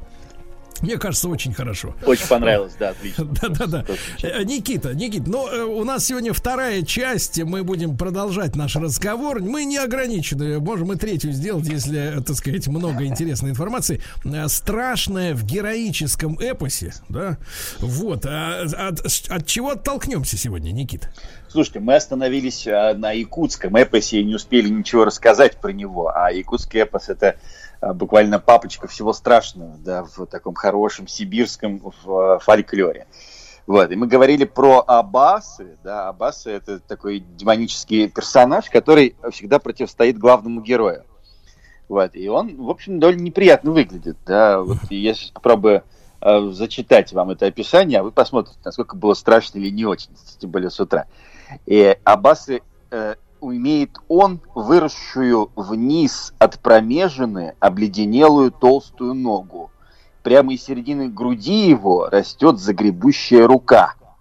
Если взглянуть повыше, покажется отвислая нижняя губа. Если в пасть его заглянуть, редкие ржавые зубы там. А если повыше заглянуть, белеет, словно вечер, полнолуние в январе, ледисто-прозрачный глаз – вот. И вот это вот э, любопытная картинка, да, которая показывает как раз несоответствие своему миру, да, своим героям. Вот а чужой он всегда имеет либо три ноги, либо одну ногу, либо там один глаз, и он какой-то такой очень неприятный. Вот. А что этому гаду вечно нужно от главного героя? Почему, почему он все время сопровождает вот в этом эпосе э, главного персонажа? Ну, в любом эпосе э, есть как герой, так и противник, да, это просто такая неизбежность. Без этого не будет никакого сюжета. Вот, герой всегда должен победить противника, а противник должен быть супер страшным, да, чтобы его всегда боялась аудитория. И главная, конечно, фишка это победа, победа героя то есть, над то есть, противником. Э, Никита, правильно я понимаю, что э, чем эпос отличается от жизни, что в жизни просто надо взять кредиты и вовремя выплатить, и все будет зашибись, да, а, а вот а побеждать никого не надо. Победить кредит но, надо, да. Да, нужно, нужно победить злобного врага, но уже на наши враги немножко другие, конечно. Да, и в основном это безденежье и все остальное. А в эпосе это прям такие вот такие великие дела. Но на самом деле не только в якутском эпосе есть вот такие вот описания интересные, да, но давайте просто посмотрим, как устроена, устроена эта поэтика, поэтика страшного. Алло. Да-да-да, мы здесь. Да, слышно. Ага. Ну вот, например, бурятский вариант, да, это, это недалеко от Якутии. Вот, и там противница женщина, и зовут ее э, Мангатхайка. Мангатхайка. Язык и подбородок описывается у нее вот таким образом. Такая сидела она, говорит, с высунутым языком, с отвисшим подбородком. Или, например, какой-нибудь тот же якутский вариант очень близкий. Да, а длинный высунутый язык имеет, зеленый цвет у него на языке. Ну, и железную одежду. Это она, мне кажется, чили перец съела целиком, да? принципе, а вот сейчас, сейчас мы посмотрим, да, вот, вот эта вот штука с высунутым языком, да, все помнят хорошо портрет Эйнштейна, где человек вот так высовывает язык, это такая вроде бы еще игра, да, игра с э, тем, кто на него смотрит, с фотографом, да, и с людьми. Но вообще, если посмотреть на изображение всяких демонов, да, мы увидим, что у них, правда, высунутый язык чуть ли не до пола. И это тоже одно из немногих э, моментов поэтики страшного, да, практически везде. С одной стороны страшного, а с другой стороны под такого вот игривого и веселого. Кто высовывает язык, тот либо дразнит, либо хочет вас напугать. И это тоже так, любопытный Никита, такой а вот в этом, в этом эпосе вот эти демоны с языками висячими, они, значит, соответственно, их главная цель какая? Лишить героя жизни или, например, обнулить счет в Сбербанке? Э, вот, но я имею в виду материальные, материальные потери, которые сегодня исключительно волнуют человека. Да, мы сейчас живем в мире, где, в принципе, ничего страшнее, чем э, отдать 50 тысяч гадалки, нету. Все остальное мелочи. Вот, а вот, соответственно, тогда э, на кону что стояло вот у главного героя, самое главное?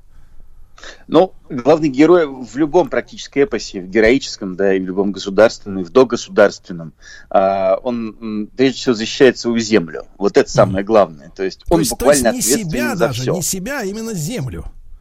Именно, только вот в волшебной сказке герой защищает себя, да, а эпос, в героическом эпосе, э, очень важно, что у него есть какое-то этническое, да, свое, а вот это этническое свое – это земля и люди, с которыми он живет.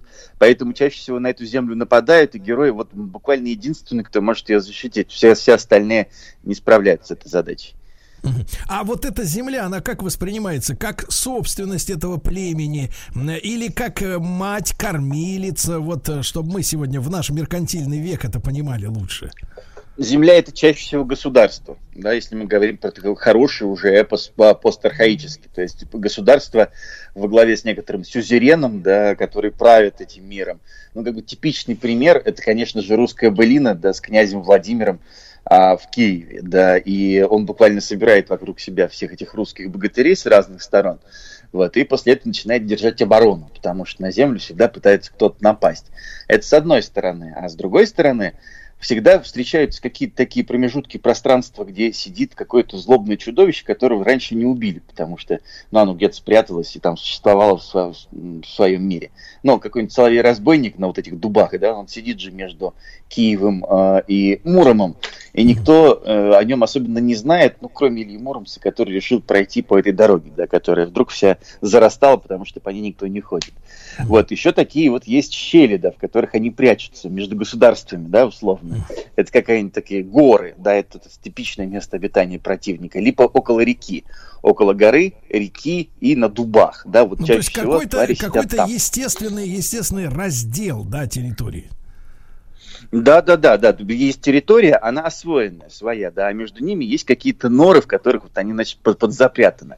И задача эпического героя, это, с одной стороны, не пустить вот такого внешнего врага, который нападает на государство, чаще всего это враг исторический, да, с одной стороны, иногда он может смешиваться с мифологическим, а вот внутри в этих норах они прячутся такие вот мифологические враги. И задача героя выковырять их оттуда, ну и как-то смирить, да, как вот э, святой Егорий а, смиряет змеюку вполне себе, так, собственно, и для эпического героя тоже очень важно усмирить всех этих чудовищ. Никита, правильно ли, что э, эпос, да, героический, не, про, не пропагандирует многополярность мира и возможность договориться с партнерами? Ха, интересный вопрос. ну нет, а как раз а, многополярность в принципе предусматривает, да, но причем а, эта многополярность это какое-то неправильное состояние для эпоса. Для эпоса, конечно, правильно такое хорошее авторитарное государство, то есть когда нужно все земли а, под одну гребенку да, распричесать и все к себе прибрать непосредственно. Вот, а, но при этом именно поэтому и возникает конфликт, потому что кто-то вдруг отделяется, да, и хочет существовать самостоятельно, ну и тут же начинается вот этот вот самый эпический бой. Вот. Поэтому, наверное, да, скорее не предполагают. Тут ничего не Да. поделаешь. Эпосом Ни- такой. Никита, Никита, сам герой эпоса, он сам-то по себе страшен, потому что, как мы понимаем, э, у нечисти и у силы, которая может, бы, может ее победить, ну, должен быть как минимум равный, а лучше пре- преобладающий потенциал, да, силы. Э, Вот, и в том числе, и, как бы так сказать, хотелось бы, чтобы они выглядели как-то не очень м, тоже дружелюбно, чтобы эта вся рвань, рванина вся боялась, да, главного, главного А мы, героя. мы как раз, да, мы про это немножко говорили, и там есть такой любопытный а, элемент поэтики, это называется предварительная недооценка героя. То есть герой появляется а, перед глазами, перед ушами слушателей, да, когда эсказитель поет эпос, как нечто маленькое, сопливое иногда, как сопливец небольшого роста, да, который вот как-то не может противостоять никакому чудовищу. И вот только-только-только, когда сказитель начинает петь, аудитория слышит этого про сопливца и наверняка недоумевает, думает, как же он, наш мальчик, наш парень, сможет победить это страшное чудовище. Но как только сказитель доходит до битвы героя и чудовища, герой тут же преображается. И тут вот интересные метафоры немножко другие. Да? Метафоры горы, а, метафоры солнечного света в его описании появляются легко. Вот он становится, например, огромным, как гора, с огненными, как звезды, глазами. Стал в упор разглядывать вошедшего. А дальше тот самый эпизод, помните про Аббаса, который мы уже с вами обсуждали. Или, например, любопытно вот э, про м, калмыцкий эпос, там называется «Джангар». В лопатках э, исполнен он силы 33 тенгриев, хармусты. В поясе у него силы 15 духов, хранителей а, Панчаракчи. Сила слона и льва в каждом суставе, 10 белых пальцев. Вот, и это совершенно любопытная штука, да, то есть когда мы видим, духи буквально вот уже находятся вместе с этим самым героем и помогают ему с помощью своей силы победить этого чудовища. Вот, а еще любопытно, что э, всегда упоминаются, знаете, вот спина и почему-то э, лопатки, да, очень важно для нашего персонажа, героя. Вот, и на спине крепкое от рождения, 50 жеребцов могли бы пастись на лопатках его, как на белой равнине, да, в 60 э, жеребцов бараны отары могли бы стоять. Да, и вот он тут же вырастает и становится эквивалентным этому чудовищу. Он получается огромный, красивый, в глазах у него молния, духи его поддерживают, и он может, значит, с ним уже драться довольно легко. Никита, а вот вопрос, который, в принципе, и в религиозной картине мира часто возникает у людей, как говорится, пытливых. Вот вы упомянули, что духи, да, пытаются главному герою помочь, да? А как вот в этой э, э, э, эпической картине так получилось, что духи позволили, ну, ну или в религиозной картине мира, если Господь позволил злу быть? Вот Эпос как на этот вопрос отвечает, что почему так вот мир устроен, что плохие, плохие силы, они тоже и, и, имеют право, как говорится, э, столоваться вот э, на нашей земле. Ну, э, вы знаете, это, в общем, вопрос даже не к эпосу, да, а к мировым религиям, в которых есть дуалистическое мировоззрение, концепт, когда есть Бог все создающий, то есть хороший персонаж, да, в дуалистических картинах мира всегда есть дьявол, то есть персонаж, который каким-то образом действует противоположным, да, в отличие от Бога. И э, это не вопрос дозволения, а это вопрос нормальности. Да. Вот если дуальная картина мира, это как бы абсолютно нормально.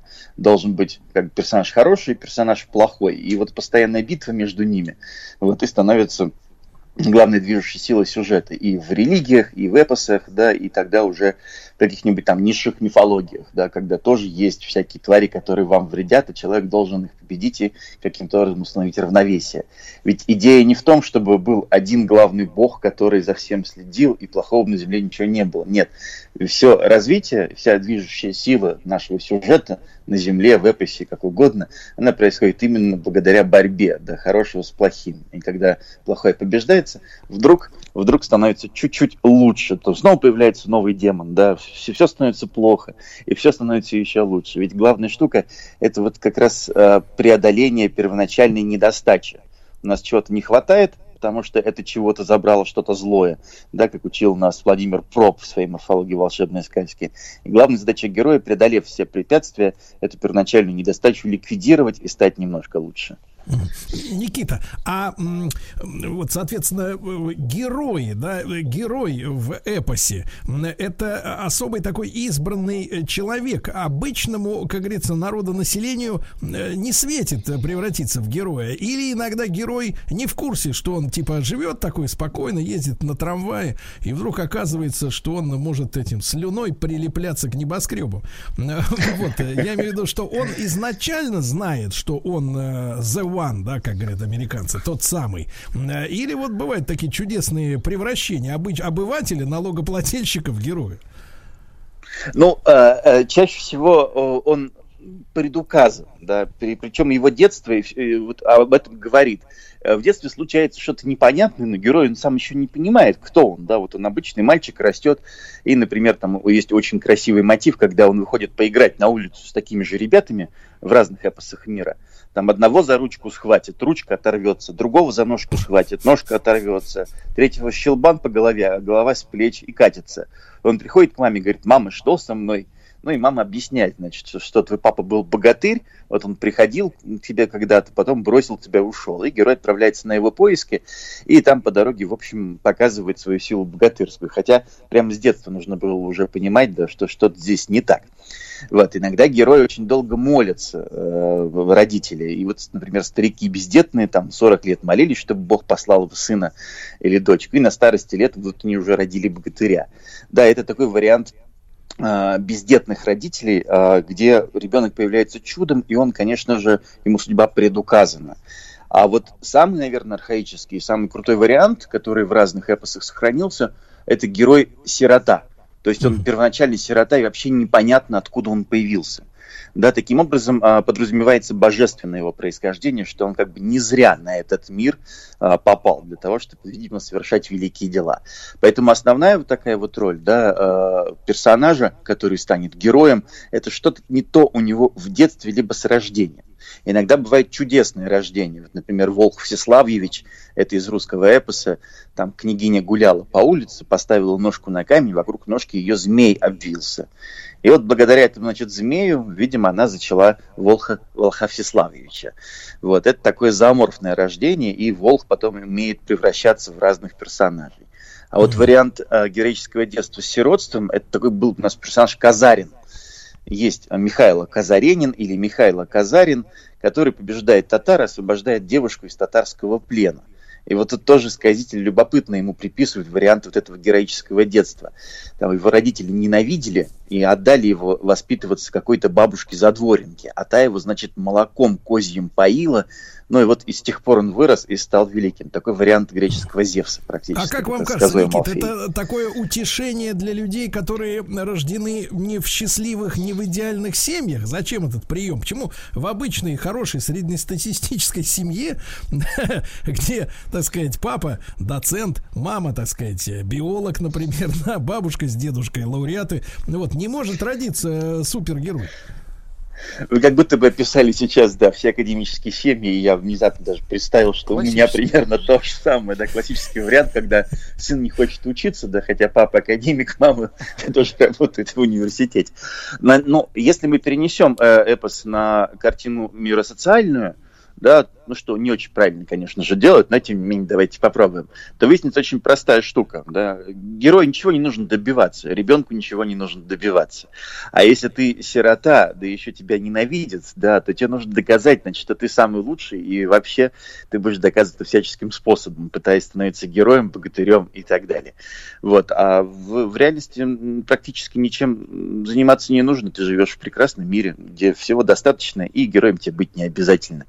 Вот. И некоторые ученые, между прочим, в середине 20 века перекладывали социальные отношения да, на эпос, показывая, как примерно а, получаются вот эти вот институты, институты сиротства, институты авункулата. Да, как, это такой как? способ родства. Авункулат. Способ Владик, родства, когда... Ага. Пишу. После рождения ребенка через некоторое время его отдают на воспитание в семью к дяде и он там, значит, воспитывается и уже становится э, родовой принадлежностью именно вот этой семьи, да, не своих родителей, а именно семьи дяди. Фу, слава богу, а вот. то конкубат померещился. Не-не-не, это чуть-чуть другое, да, главное, что не целебат. Вот, и таких вещей был, был довольно много, да, и вот, например, Елизар Моисеевич Милитинский вот про это довольно неплохо писал, как разные институты древности, да, отображаются в эпосе, и мы можем увидеть, как это работает. Вот, например, там, почему младший брат в сказках, да, часто задают такой вопрос.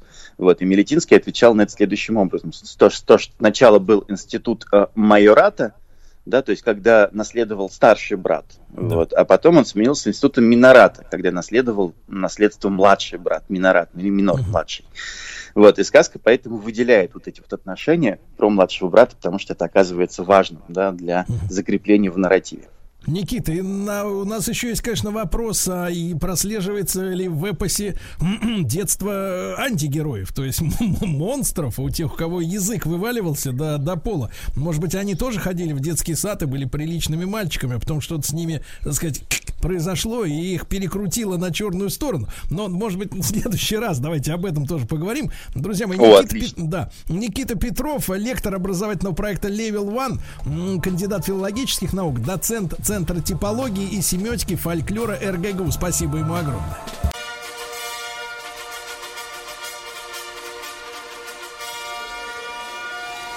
Сергей Стилавин и его друзья.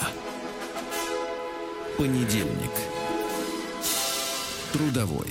Товарищи дорогие, мы сегодня хотим начать новый цикл. Называться он будет «Династия М». буква М. Вот. А имеется в виду, конечно же, Медичи. Я знаю, вы очень любите исторические программы в нашем эфире, и я выражаю крайнюю признательность Олегу Федоровичу Кудрявцеву, доктору исторических наук, профессору кафедры всемирной и отечественной истории МГИМО, за то, что он любезно согласился с нами поработать. Олег Федорович, доброе утро. Доброе утро, да. Да, Олег Федорович, ну и мы решили, что наша первая беседа э, будет, естественно, о том, что династия Медичи является, ну, одним, наверное, из крупнейших э, таких вот много, многовековых э, э, покровителями искусств, да, вот династии покровителей искусств. И когда э, читаешь, конечно, фамилии, которые э, э, трудились, да, и художников, и архитекторов, которые трудились для Медичи, дух захватывает, потому что это Э, жемчужина э, наследия культурного, да, э, для нас. Действительно ли вот работавшие на Медичи художники, архитекторы, скульпторы, они, соответственно, вот это, это был крупнейший проект содружества, скажем так, олигархов и, и людей искусства? Ну, вы знаете, конечно, вклад Медичи как покровителей искусств и, добавим, наук – потому что их роль в э, поощрении развития наук э, не меньше, чем искусств. Колоссально. Вот. И э, это, конечно, опыт, который заслуживает и внимания э, широкой общественности, и изучения специалистов. Вот. И началось это покровительство, началось это покровительство и э, поощрение развития наук и искусств с 15 века и продолжалось до конца правления династии. Э, династия эта укрепилась во Флоренции, как вы знаете. Да. Вот, она поднималась довольно медленно, но с 15 века, э, со второй трети 15 века, это фактически правители Флоренции. И до 1743 года эта династия правила с небольшими перерывами, правила городом и правила небольшим государством, э, э, Тосканой, герцогством, потом великим герцогством тосканским. И вот до последних Медичи они сохраняли традицию покровительства наукам и искусствам. Олег Федорович, а э, что ими движило, да? Что движило этими людьми? Потому что э, мы живем сегодня в том мире, когда э, богатые люди, ну я даже не беру уродливые коттеджи, да, которые свидетельствуют об отвратительном вкусе у, у многих людей, которые каким-то образом стали обладателями капиталов. Вот, но не слышно, чтобы действительно богатые люди-то как-то массово поддерживали подлинное искусство. Часто их заме, они замешаны во всяких делах с так называемым современным искусством, которое у обычного человека как-то вызывает, ну, мягко говоря, оторопь, недоумение, да, вот во что вкладываются деньги. Но что дви, дви, движило этим, этой династией? Это, э, сказать, э, желание увековечить себя или понимание своей роли в, вот, в, в, в развитии человечества? Как вам кажется? А, тут целый ряд факторов. А, с одной стороны, это традиции покровительства. А, таким образом, э, династия или ее представители утверждали себя в качестве э, широких меценатов и вообще даже не столько меценатов, сколько покровительствовали таким мероприятиям, но связанными с искусством, которые оказывали помощь довольно широким слоям населения. Ну, например, постройкой э, дома для детей-сирот – а ведь строил этот дом э, э, замечательный э, архитектор, зачинатель э, ренессансной архитектуры Филиппо Брунеллески, Оспедали Дели Инноченти. Вот, например, то есть это одновременно благотворительность и покровительство искусством. И второй момент, который вот сейчас современному человеку не очень понятен, эти люди э, хотели, э, как вам сказать, приобщиться к высокому знанию – которым обладали, э, ну, скажем так, гуманисты. Это уже, это уже были запросы э, даже не столько учености, сколько совести и в некотором степени, в некоторой степени и религиозное искание. Но с этим надо уже подробнее разбираться. Так вот в общих словах об это не объяснишь. То есть это стремление спасти душу и благотворительностью, да, Э, как всякий христианин, и э, спасти душу приобщением к высоким э, религиозным таинствам. А, друзья я напомню, что у нас сегодня начинается цикл «Династия М», посвященная э, семейству Медичи. Э, Олег Федорович Кудрявцев с нами, доктор исторических наук и профессор кафедры всемирной и отечественной истории МГИМО. Мы сегодня говорим о покровительстве искусством э, со стороны Медичи. А, а, Олег Федорович, а насколько они сами, ну, конечно, это невозможно сказать, они сами, потому что их много, вот, но тем не менее в массе своей были чужды, э, скажем так, или обделены э, чувством прекрасного э, в плане творческого, творческом, вот так. Ну, конечно, они были э, причастны, потому что со временем это воспитывается. Общение с великими художниками, скульпторами, э, зодчими э, накладывает э, свою печать. И уже в третьем-четвертом поколении Медичи прекрасно разбирались в вопросах искусства и Э, умели отбирать мастеров, которым они покровительствовали. Еще один момент покровительства – это не, то, не только религиозные или социальные запросы. Это э, определенная, определенного рода гегемония художественная, культурная, которая давала и политические преимущества этому роду. То есть э, в данном случае искусство становится силой общественной и помогает самоутверждению этого рода вот это тоже э, этой семьи, даже не рода, этой семьи в политической и социальной жизни Флоренции, а потом не только Флоренции и Италии.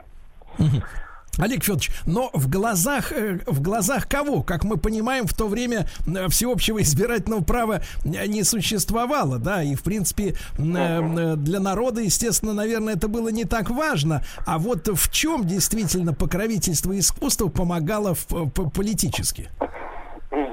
Ну, вы знаете, что касается народа, все-таки народ тоже имел какое-то отношение, потому что к этому и к э, произведениям искусства э, Медичи устраивали широкие народные празднества и привлекали художников, архитекторов э, к, к этому, и большие траты на это производили. А поэтому народ тоже имел определенную, так скажем, определенное участие, определенную долю. Это первое. И, конечно, э, э, второй момент, тоже надо учитывать специфику Флоренции. Флоренция не была в нашем понятии абсолютно демократическим государством. Всеобщего избирательного права не было. Но там была довольно широкая демократия. В выборах участвовали сотни даже тысячи людей. Это не, э, гораздо больше, чем в любом другом городе или государстве Европы. Понимаете, поэтому э, здесь тоже надо иметь в виду вот эту более широкую социальную базу. Ну и, конечно, главное – это утверждение себя в качестве лидеров, э, меценатов в среди правящих э, домов Италии и Европы. И это очень ценили вначале в Италии, а потом это стали ценить и в Европе. Например, французская правящая династия заключала брачные союзы с Медичи, но это уже на более позднем этапе XVI века.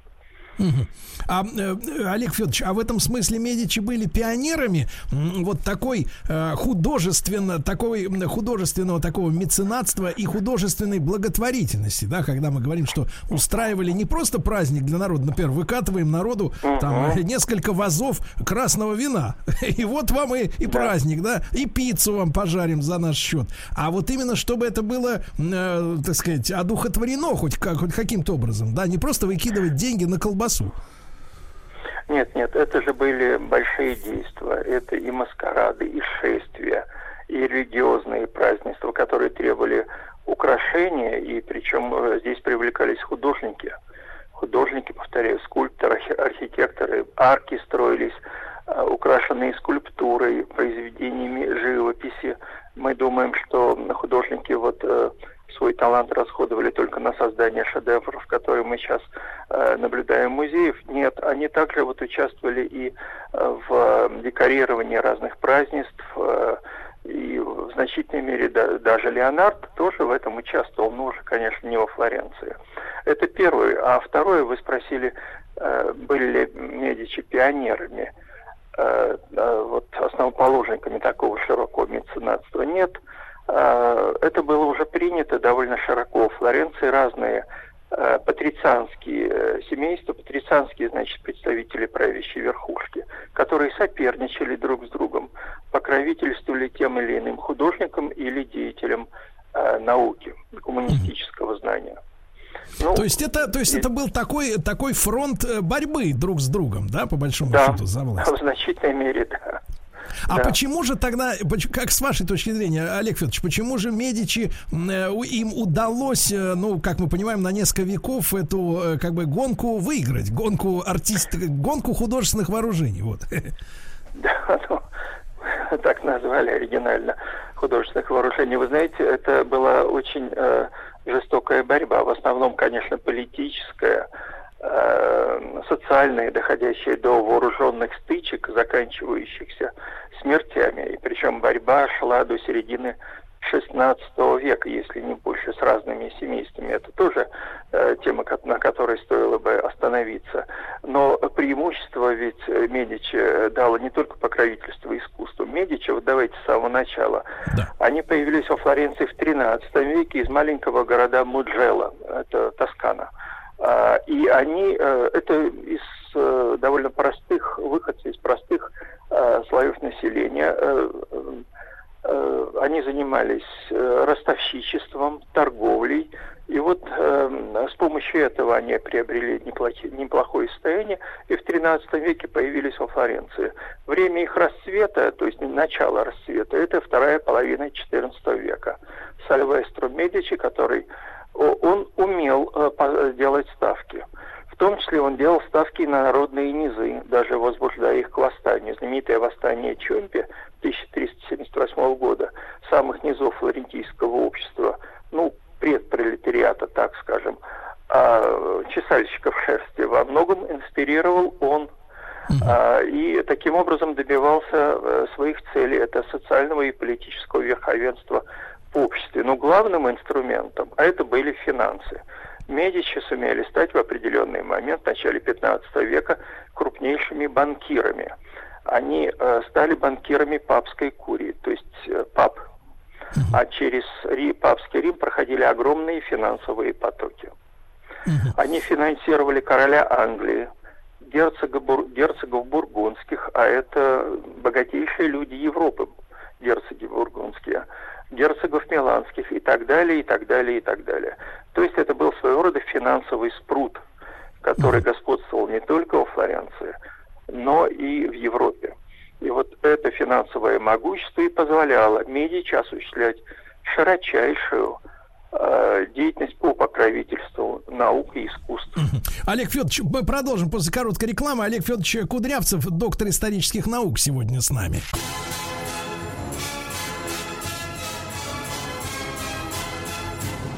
Сергей Стилавин и его друзья. Понедельник. Трудовой.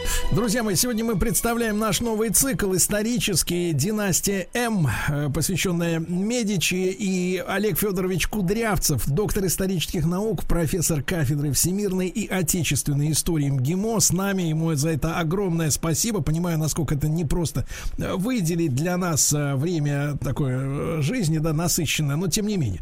Олег Федорович, а можно ли сказать, вот вы упомянули многих монархов, да, многих правителей да. европейских, европейских, которые э, находились в финансовых взаимоотношениях с, с Медичи как с банкирами. Можем ли мы, используя сегодняшний лексикон, говорить о глобальной коррупции в этом смысле? О коррупции можем говорить. Насколько она была глобальна, это другой вопрос. Ну, э, известно, например, что коррумпированы были э, политические структуры э, флорентийского государства. И э, если говорить о коррупции, то следует иметь в виду, что Медичи, вот мы говорим о власти их во Флоренции, первые Медичи во Флоренции э, неформально, формально не занимали никаких ответственных постов вообще. Как же осуществлялась их власть? Ну, конечно, огромные финансы. И второе, они контролировали выборы в, на должности.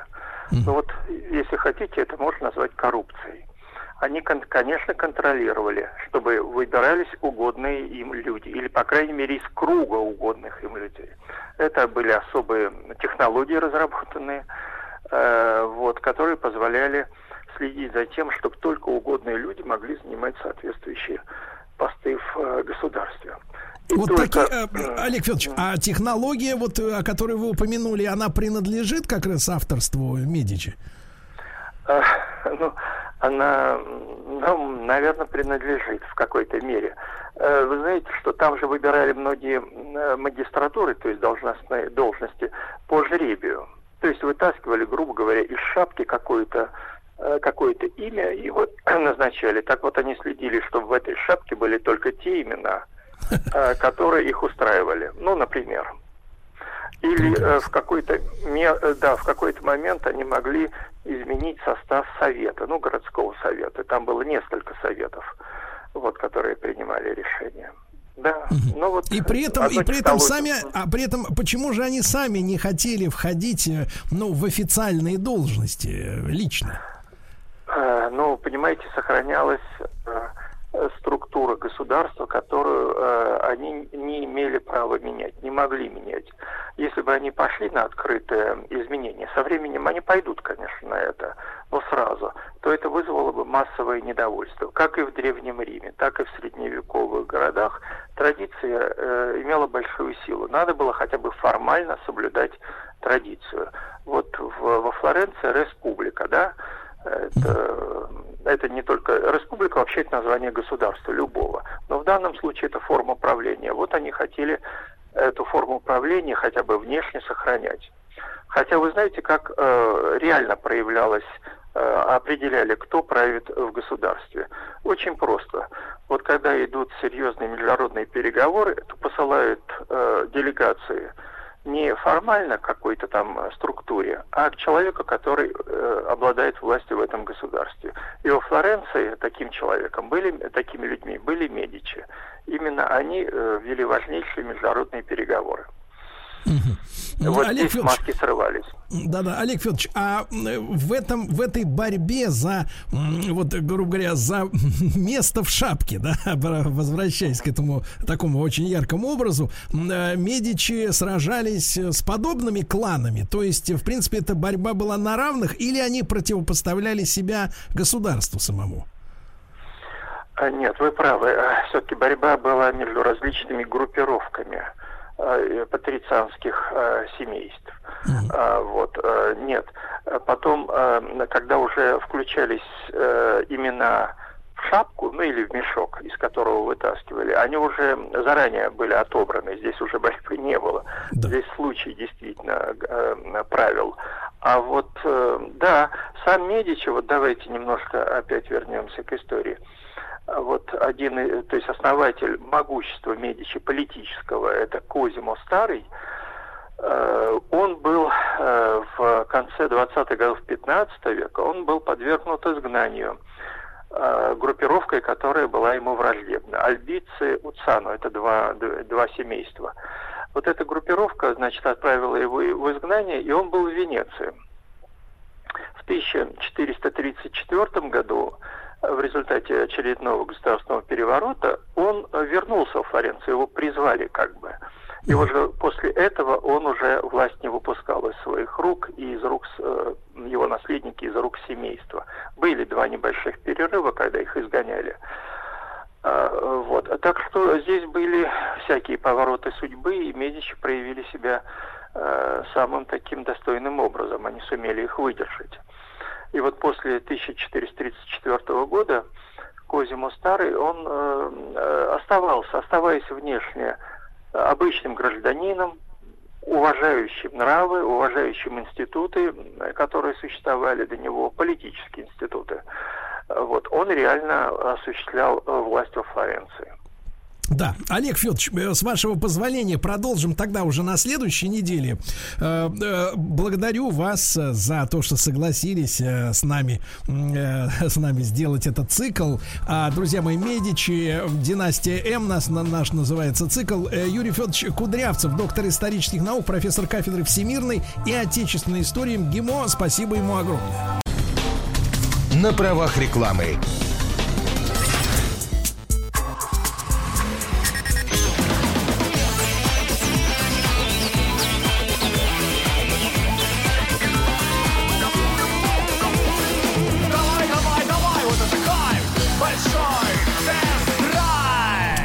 Друзья сегодня в большом тест-драйве у нас большой разговор, большое интервью. Вы знаете, что мы с Рустам Ивановичем э, дружим, э, по-человечески дружим и по-партнерски с э, теми компаниями, которые работают на российском автомобильном рынке. Нам интересный процесс, который происходит, э, новинки, которые мы а- ожидаем, несмотря ни на что, несмотря на противоречивые информации, там, сведения, которые вбрасываются в новостные потоки. То говорят, что продажи автомобилей упали на 50%, то выросли на 20%.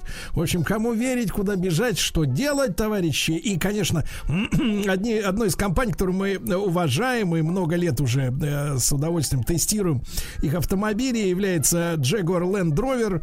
Э, Вот сегодня рад приветствовать в нашем эфире Вячеслава Кузякова, генерального директора Jaguar Land Rover. Э, Вячеслав, доброе утро. Сергей, спасибо большое за теплые слова. Доброе утро, дорогие радиослушатели. Всем хорошего, доброго утра понедельника. Да, Ну, насколько это возможно. В понедельник все-таки, да. А, Вячеслав, я давайте начнем, начну вот с того, что, как бы так сказать, наверное, волнует многих-многих наших слушателей, в том числе и тех, которые э, не имеют отношения к автомобилям, хотя, ну, не иметь отношения невозможно, потому что ты в любом случае пешеход и э, зебра не только для тебя на, на, на проезжей части. Я хотел спросить вас, как э, специалиста, да, как человек, который связан, э, произ- прям, ну, так сказать, должностными обязанностями, естественно, со своим главным офисом, э, который находится в Великобритании. все-таки вот как вы видите Брексит, да, э, и последствия этого развода европейского, который начался много лет назад. Э, компания Jaguar Land Rover, естественно, базируется в э, Великобритании, да, но тем не менее вот эти очень плотные, тесные связи с Евросоюзом, когда читаешь материалы на эту тему, да, то видишь, что а, многие там э, тысячи людей из Европы или наоборот англичан работают, э, так сказать, на континенте или на островах, и вот эти связи они э, рвутся. Дело в том, что мы помним э, разрыв э, промышленных связей при крахе Советского Союза прекрасно, да, когда разные части предприятий огромных комплексов оказывались вдруг э, в разных государствах, и законодательство Евросоюза, да, внутреннее, и вот теперь уже сотрудничество Евросоюза и отдельно Великобритании, это такая вот серьезная, серьезная история. Вот как вы видите изнутри офиса Jaguar Land Rover Brexit? Смотрите, мы не думаем, что это будет настолько трагично, как развал Советского Союза. Безусловно, какие-то связи будут нарушены. Сейчас все еще продолжаются переговоры относительно того, какие будут условия по выходу Великобритании из Евросоюза. Но сразу хочу успокоить э, нашего потребителя, российского потребителя. На нас это никак не скажется. То есть дело в том, что есть целый ряд рынков, где будут изменены таможенные а, регламенты, где появятся а, таможенные пошлины при поставке автомобилей из Великобритании после того, как произойдет Брекзит. У нас этого не будет. а, И более того, что единственное, как это может повлиять на российский рынок, это возможно изменение курсовой разницы по отношению к фунту. И здесь это может быть как плюс, так и минус. А, Подождем, дождемся результатов. Но еще раз, мы достаточно сдержанно а, комментируем возможные происходя... возможно то, как будут происходить события, но никакого трагизма этому не придаем. Прекрасно. Тогда э, более такая, все-таки с Брекзитом действительно до сих пор все никак непонятно, люди все никак не могут договориться о конкретных условиях. Посмотрим. Наверное, следующий год будет показательным, да, и тогда уже все станет очевидно. А что касается нынешней ситуации, э, Вячеслав, э, и ковид, коронавирус, там как угодно можно назвать, пандемия, эпидемия, вот что вы, что вы видите, какие процессы происходят на автомобильном рынке, в частности, в том сегменте, где работаете вы, и в частности с вашими марками Jaguar и Land Rover, да, и Range Rover, э, какие вот, э, так сказать, какая динамика, и ви- видите, с одной стороны, общая деятельная активность, да, очевидно, снизилась, а весной-то мы вообще даже пережили э, ренессанс природы, чуть ли не за несколько недель в Венецию эти киты приплыли там или кто-то, да, из-за того, что человек стал замер. А с другой стороны, вот разобщенность, да, и необходимость быть в личном пространстве м, заставляет многих людей как раз возвращаться, например, в московском регионе к теме покупки автомобиля, потому что м, если, ну, политика по вытеснению машин с улиц Москвы, она продолжалась успешно много времени, да, и многие люди, я даже знаю, ну, продавали свои машины и опирались только на каршеринг там или на общественный транспорт, то вот эпидемия опять поставила вопрос, э, так сказать, о личном все-таки автомобиле. Вот э, давайте об этом во всем поговорим с, с точки зрения Jaguar Land Rover. Как ковид повлиял на авторынок и на ваш бренд? Да, если быть последовательным, то, конечно, сначала э, было очень много напряжения, связанного с тем, что неопределенность, да, все те отрицательные факторы, которые не рассматривались всерьез при планировании или прогнозировании этого года, они все произошли, даже еще в более таком драматичном э, э, характере насилия. В то же самое время мы, как компания глобальная, у нас всегда имелись протоколы на э, возможную работу удаленную и продолжение ведения операционной деятельности, независимо от того, как мы работаем из дома, на удаленном или из офиса. А, поэтому перешли мы на удаленную работу достаточно а, спокойно и а, в один день приняли решение. Большинство сотрудников до сих пор у нас работает из дома. Я не могу сказать, что это сильно сказывается на эффективности. Вы правы, что, конечно, не хватает личного общения. Какие-то вопросы, наверное, наверное, приходится решать по времени чем дольше, чем хотелось бы, но в то же самое время это совершенно рабочий процесс, мы к нему привыкли. А когда мы говорим о том, что произошло с спросом, здесь повлияло два фактора. То есть первое, естественно, часть заводов какое-то время а, оказались эм, а, не, работ, не работающими.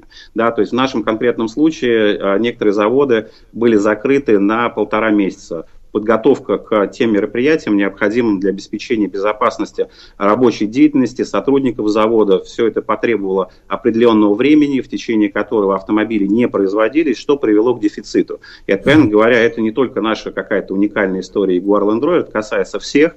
Это дефицит автомобилей и отложенный спрос в течение локдауна, когда дилерские предприятия не, не, не работали, и сознание клиентов о том, что, наверное, лучше приобретать автомобиль сейчас, привело к такому достаточно серьезному ну, не назовем это ажиотажем, но повышенному спросу. Отложенный а мы, спрос... можем, мы можем говорить, Вячеслав, о каком-то ну, вот, размере этого отложенного ожидания, там, в месяца, в месяцах или в неделях, или в днях, насколько вот э, клиенты чувствуют, что им надо потерпеть? Ну, я бы привел два примера. То есть, с одной стороны, мы можем говорить о закрытии дилерских предприятий на, в течение двух месяцев. Это, по сути дела, где-то, наверное, и такая предварительная оценка отложенного спроса. В то же самое время, а, что еще важно отметить, что в течение вот всех этих событий экономика тоже оказалась под давлением, произошли а, достаточно неприятные а, события по отношению к курсу ослаблению рубля. А, это постепенно подталкивало импортеров, и не только импортеров, повышать стоимость автомобилей. Это еще дополнительно спровоцировало спрос.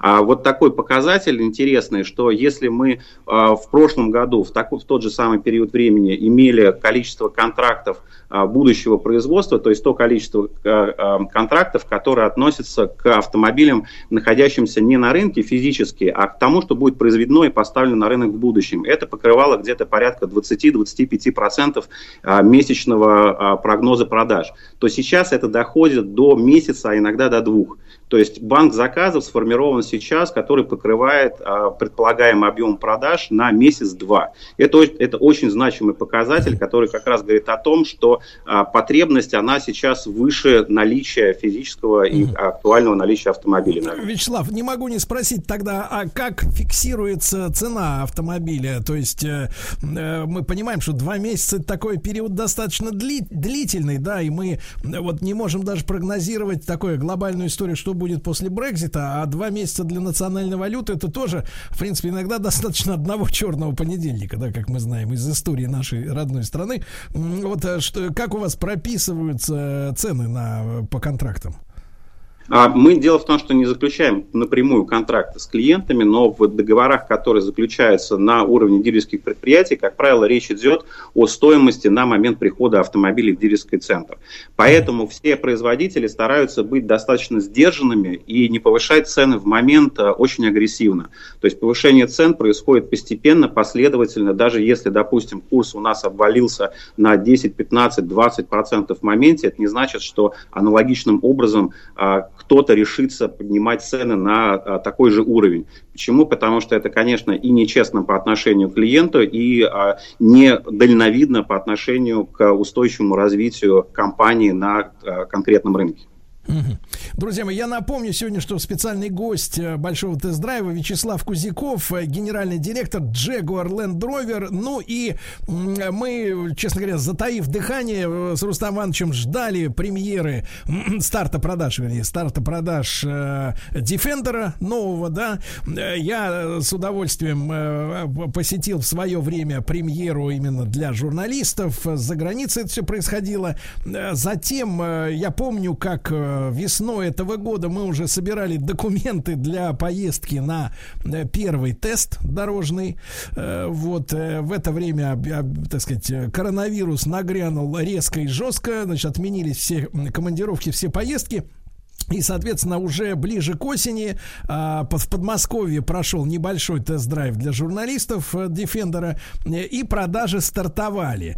А, Вячеслав, вот э, как, как в этих новых условиях, э, что показала эта модель для российского рынка? То есть мы располагали какими-то маркетологическими ожиданиями, прогнозами, э, как на практике все это э, произошло, тем более, что машина про- про- произвела э, ну, революционный скачок э, вперед по сравнению с предыдущей, да, э, с предыдущим многолетним вариантом выпуска Defender и 90 и 110 и э, были исследования лояльных клиентов, новых клиентов. Вот расскажите, восприятие машины, реальной машины на реальном уже рынке.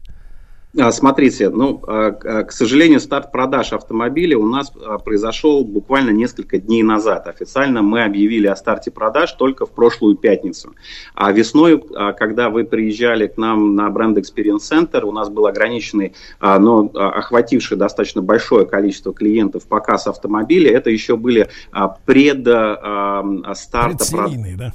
предсерийные автомобили, они даже не были поставлены на учет. Это был автомобиль, который мы возили специально для целей а, проведения тест-драйвов на а, достаточно ограниченных, ограниченном пространстве а, нашего experience-центра. Старт продаж у нас начался в пятницу. Буквально первые клиенты получили автомобили в эти выходные. Мы этому, безусловно, очень-очень рады. Причин было много, почему мы переносили старт продаж. Дело в том, что ОТТС, так называемое одобрение типа транспортного средства, сертификат автомобиля мы получили только в начале ноября.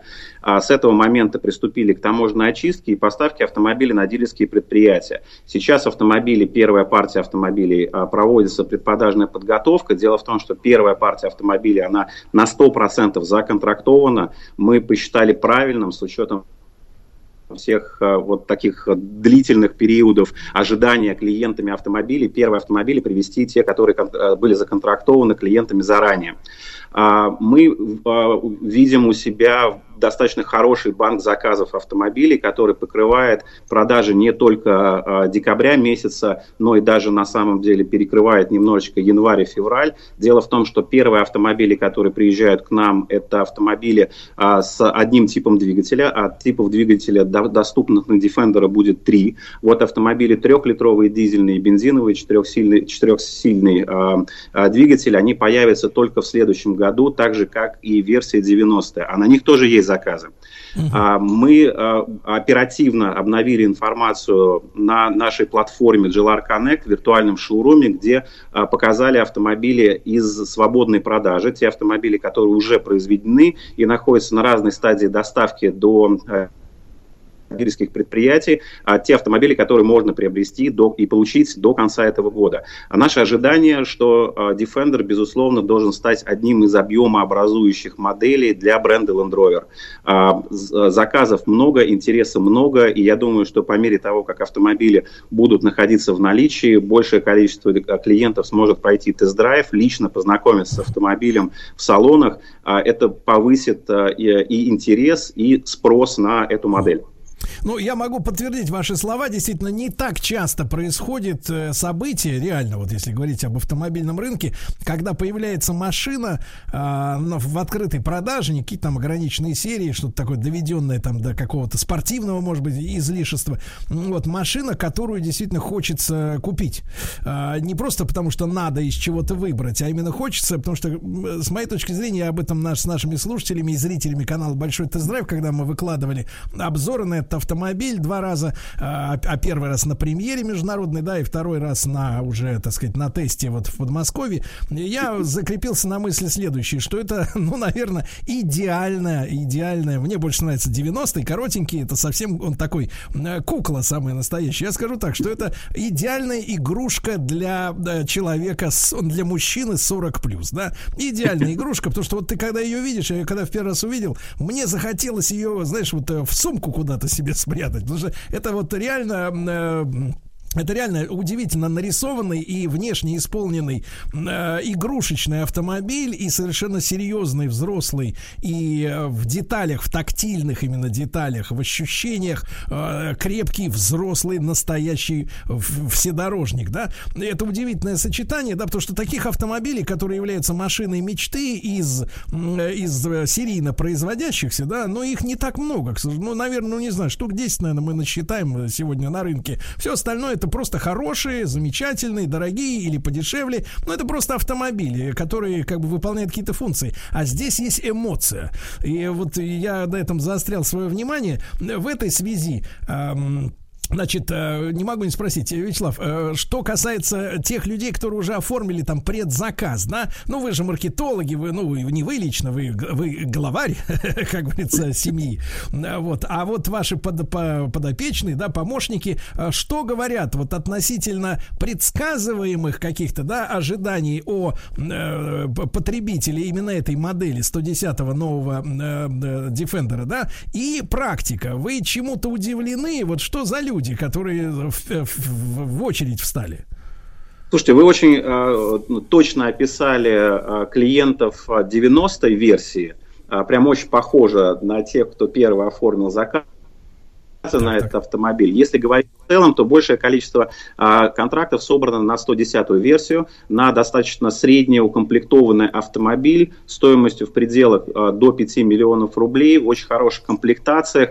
Но это на самом деле не удивительно, потому что первые клиенты, они стараются приобретать автомобиль а, в достаточно богатом оснащении. А для нас а, а не стало удивлением, но мы приятно а, благодарны тем, кто а, смотрит в сторону а, более мощных двигателей, потому что заказывая эти автомобили, понимая, что это более дорогостоящие автомобили, тем не менее они дают еще более широкие возможности своим клиентам. Большое количество заказов сейчас приходится на автомобиль а, а, трехлитровый дизельный автомобиль, это рядная шестерка, новый двигатель а, наш Ingenium, Jaguar Land Rover. К сожалению, эти автомобили появятся только в следующем году, как я уже говорил, но количество... А можно, Вячеслав, сразу же отличие там по крутящему моменту, по мощности, по сравнению с теми двигателями, которые сейчас вот э, в наличии есть? А, ну, смотрите, если мы говорим о мощности, то мощность а, четырехцилиндрового двигателя дизельного это 200 лошадиных сил. А, если речь идет о шестицилиндровом двигателе Ingenium, это 249 лошадиных сил. А бензиновые топовые, а, а, так скажем, комплектация это 400 лошадиных сил, бензиновый двигатель, а, также трехлитровый. А, он еще, помимо всего прочего, оснащен мягким а, гибридом, так называемым HEV. Ну, об этом чуть-чуть поговорим после, да, наверное, выпуска новостей. Но вот сейчас, Вячеслав, а портрет изменился или вы точно предсказали вот потребителя основного 110-го кузова? А, мы не смогли точно, конечно, предсказать, но мы угадали с тем, что большое количество клиентов, а, те, кто в моменте эксплуатирует, например, Discovery четвертой модели, они пришли, заинтересовались и уже разместили свой заказ. То есть для них этот автомобиль показался а, правильной заменой их автомобилю Land Rover. То есть они Тех, в нем увидели кто... правоприемника, да?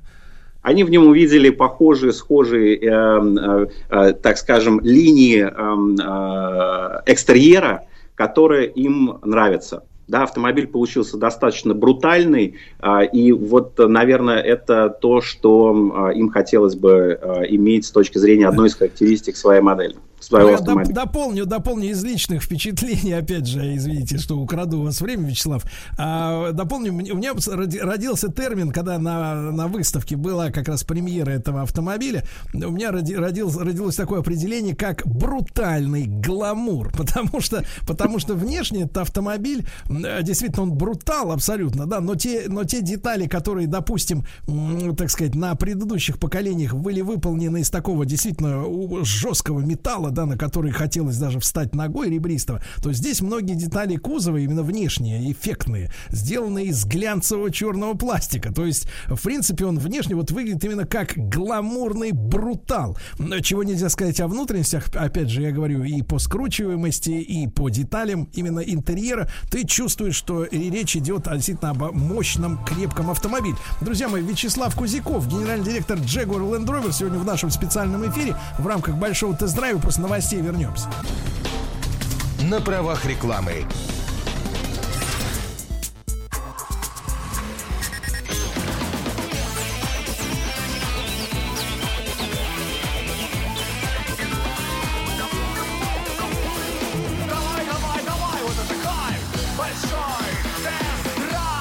Друзья мои, в нашем специальном выпуске проекта «Большой тест-драйв» сегодня в гостях у нас Вячеслав Кузяков, генеральный директор Jaguar Land Rover. Спасибо ему огромное.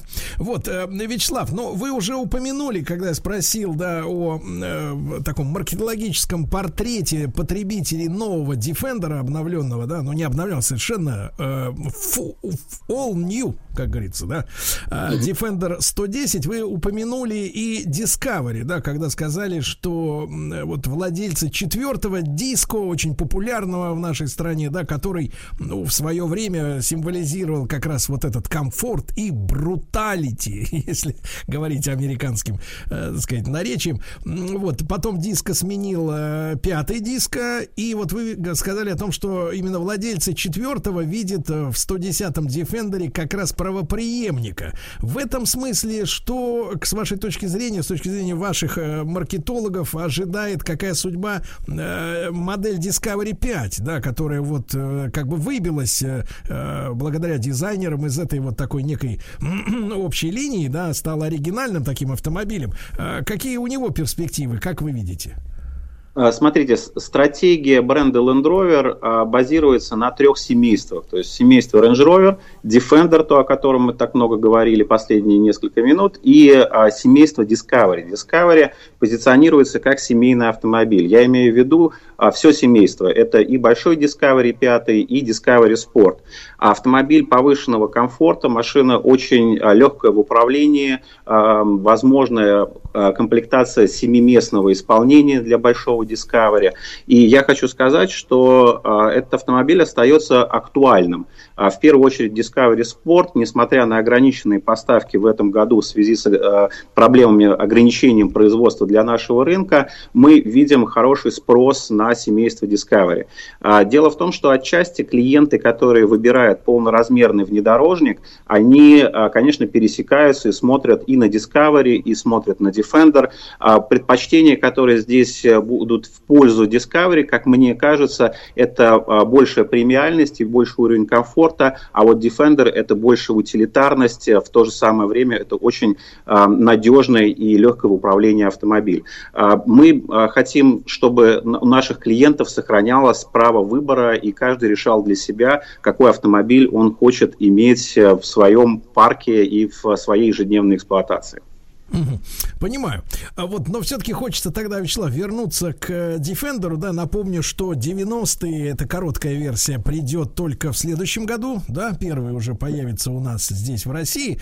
Вот расскажите, пожалуйста, вот насколько эта машина, ну, кроме внешних, э, так сказать, э, внешности, которую можно оценить и лично, там, и на фотографиях, и на видео, в том же большом тест-драйве, но насколько эта машина конструктивно отличается от того дефа, да, к которому э, привыкли за многие десятилетия и которого, у которого выросла целая вот такая паства, э, так сказать, фанатов самых настоящих, да, людей, которые э, мужественно сажались, садились за штурвал и чувствовали себя бруталами. Вот что в этих, что изменилось вот в новом поколении коренным образом?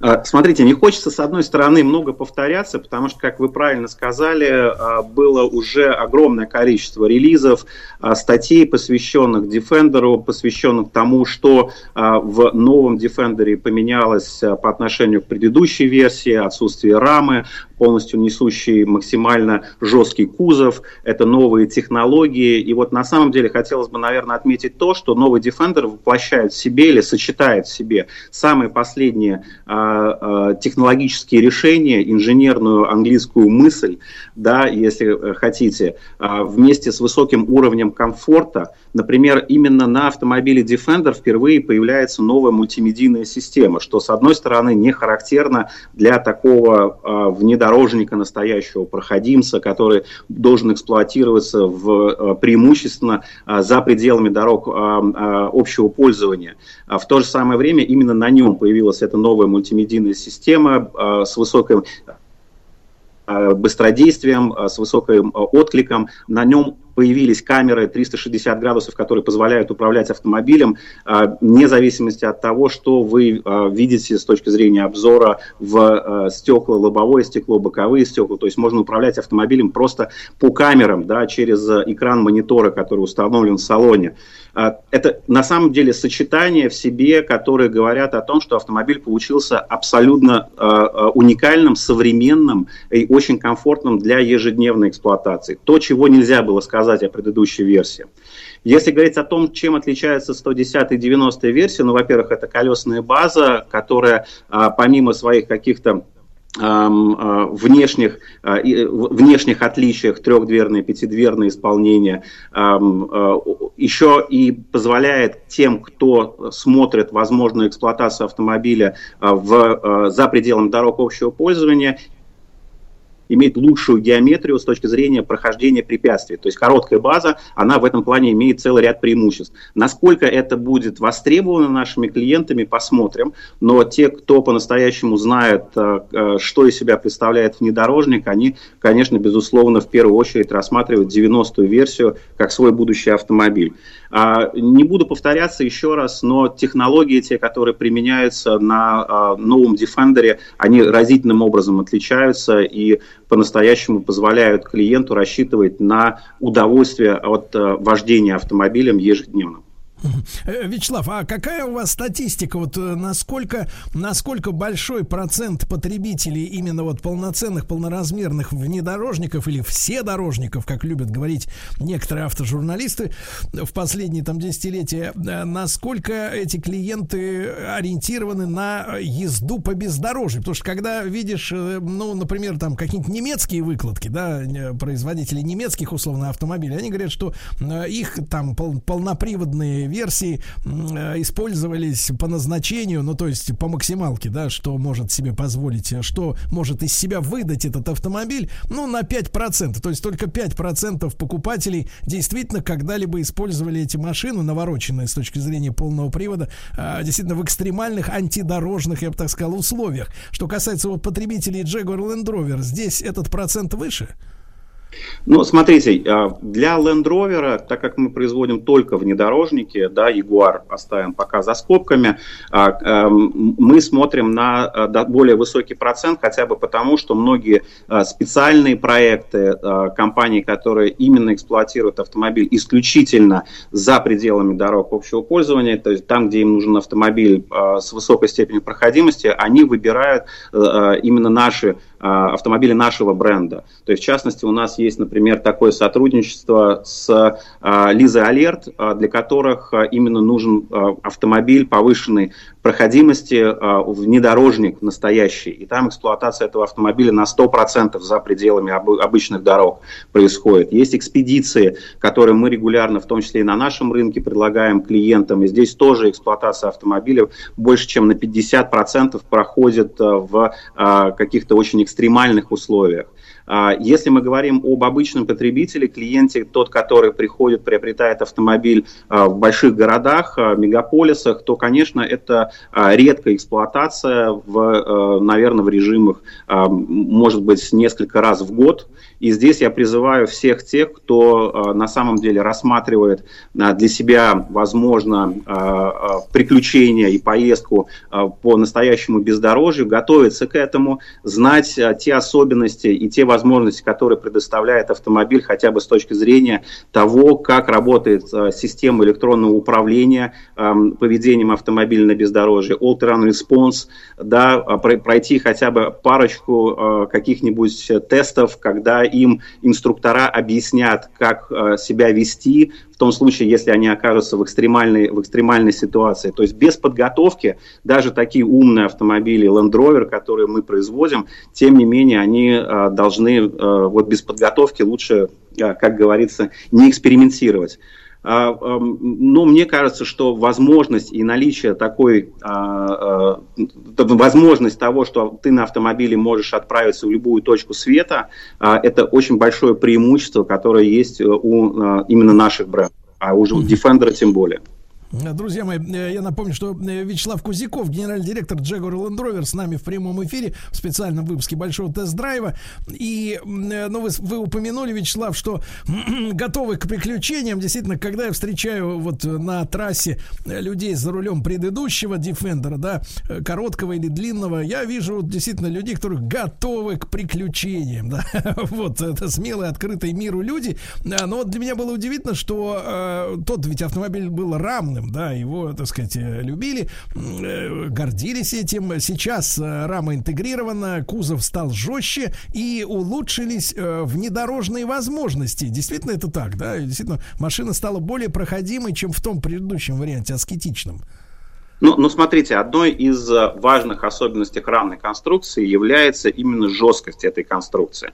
Новая архитектура Defender создана на базе э, легкой полностью алюминиевой э, конструкции, так называемого монокока, которая обеспечивает прочность кузова и жесткость, которая в три раза жестче, чем обычно рамная конструкция. Это крайне важно при различного рода вывешиваниях и свесах во время преодоления препятствий. А, у автомобиля появилась а, уникальная геометрия в связи с тем, что на каждом автомобиле, помимо всего прочего, автомобиль обеспечен еще и пневматической подвеской, которая позволяет увеличить дорожный просвет. Это дополнительное преимущество, опять же, с точки зрения внедорожных характеристик. А тот факт, что э, на автомобиле можно проходить препятствия даже не имея возможности а, обзора дороги а, через, сидя в, в автомобиле, а смотря только через экран, да, где на, не, на, в экран, на экран а, проецируется информация с камер, а, делает его просто совершенно уникальным. Мы вот последний, последний буквально месяц сделали специальное, а, специальную площадку на бренд Experience центре для Defender, которую а, постарались сделать максимально похожей на те условия эксплуатации, а, как на нашем рынке, вот как по-настоящему где-нибудь а, в лесу, глиняным покрытием, с очень экстремальными препятствиями, не теми искусственными, которые мы обычно до этого показывали нашим клиентам на бренд Experience, а вот по-настоящему такими натуральными, максимально приближенными. И я вот хочу сказать, что те клиенты, которые уже проходили испытания испытания, тест-драйвы на этой площадке, они оставались э, э, в полном восторге и э, крайне удивлены тому, как автомобиль себя ведет вот в таких условиях. А, опять же, благодаря в том числе и новой системе Tyran Response, умная система, интеллектуальная, которая позволяет во многом брать на себя решения относительно того, как правильно блокировать мосты, блокировать между собой колеса и как правильно себя вести в зависимости от той ситуации, с которой сталкивается водитель или в которой оказывается автомобиль. Но я хочу Вячеслав в этом смысле поддержать. Несколько раз доводилось вместе с другими журналистами бывать действительно вот э, в этом центре Лендровера в Московской области, да, и, и, и на самом деле там построен такой парк аттракционов, по большому счету, главным героем которого, естественно, является Лендровер, ну вот, в котором прежде всего проверяется мозжечок человека и трусость, потому что те запредельные, да, крены, что, так сказать, по оси там перед-зад, что по, так сказать, крены в бок, бок, да, когда машина едет фактически на, на 45 градусов наклонившись или даже больше. Но это действительно, это тест на трусость, ребята.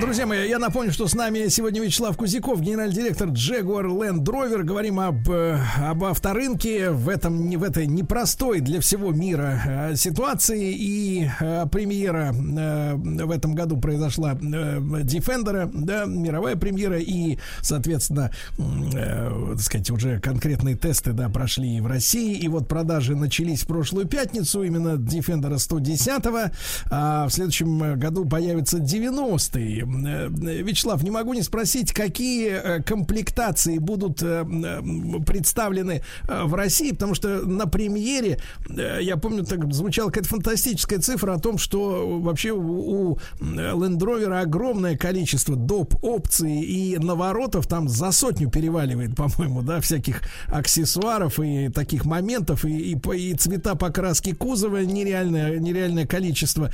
Что будет доступно и востребовано у нас в России?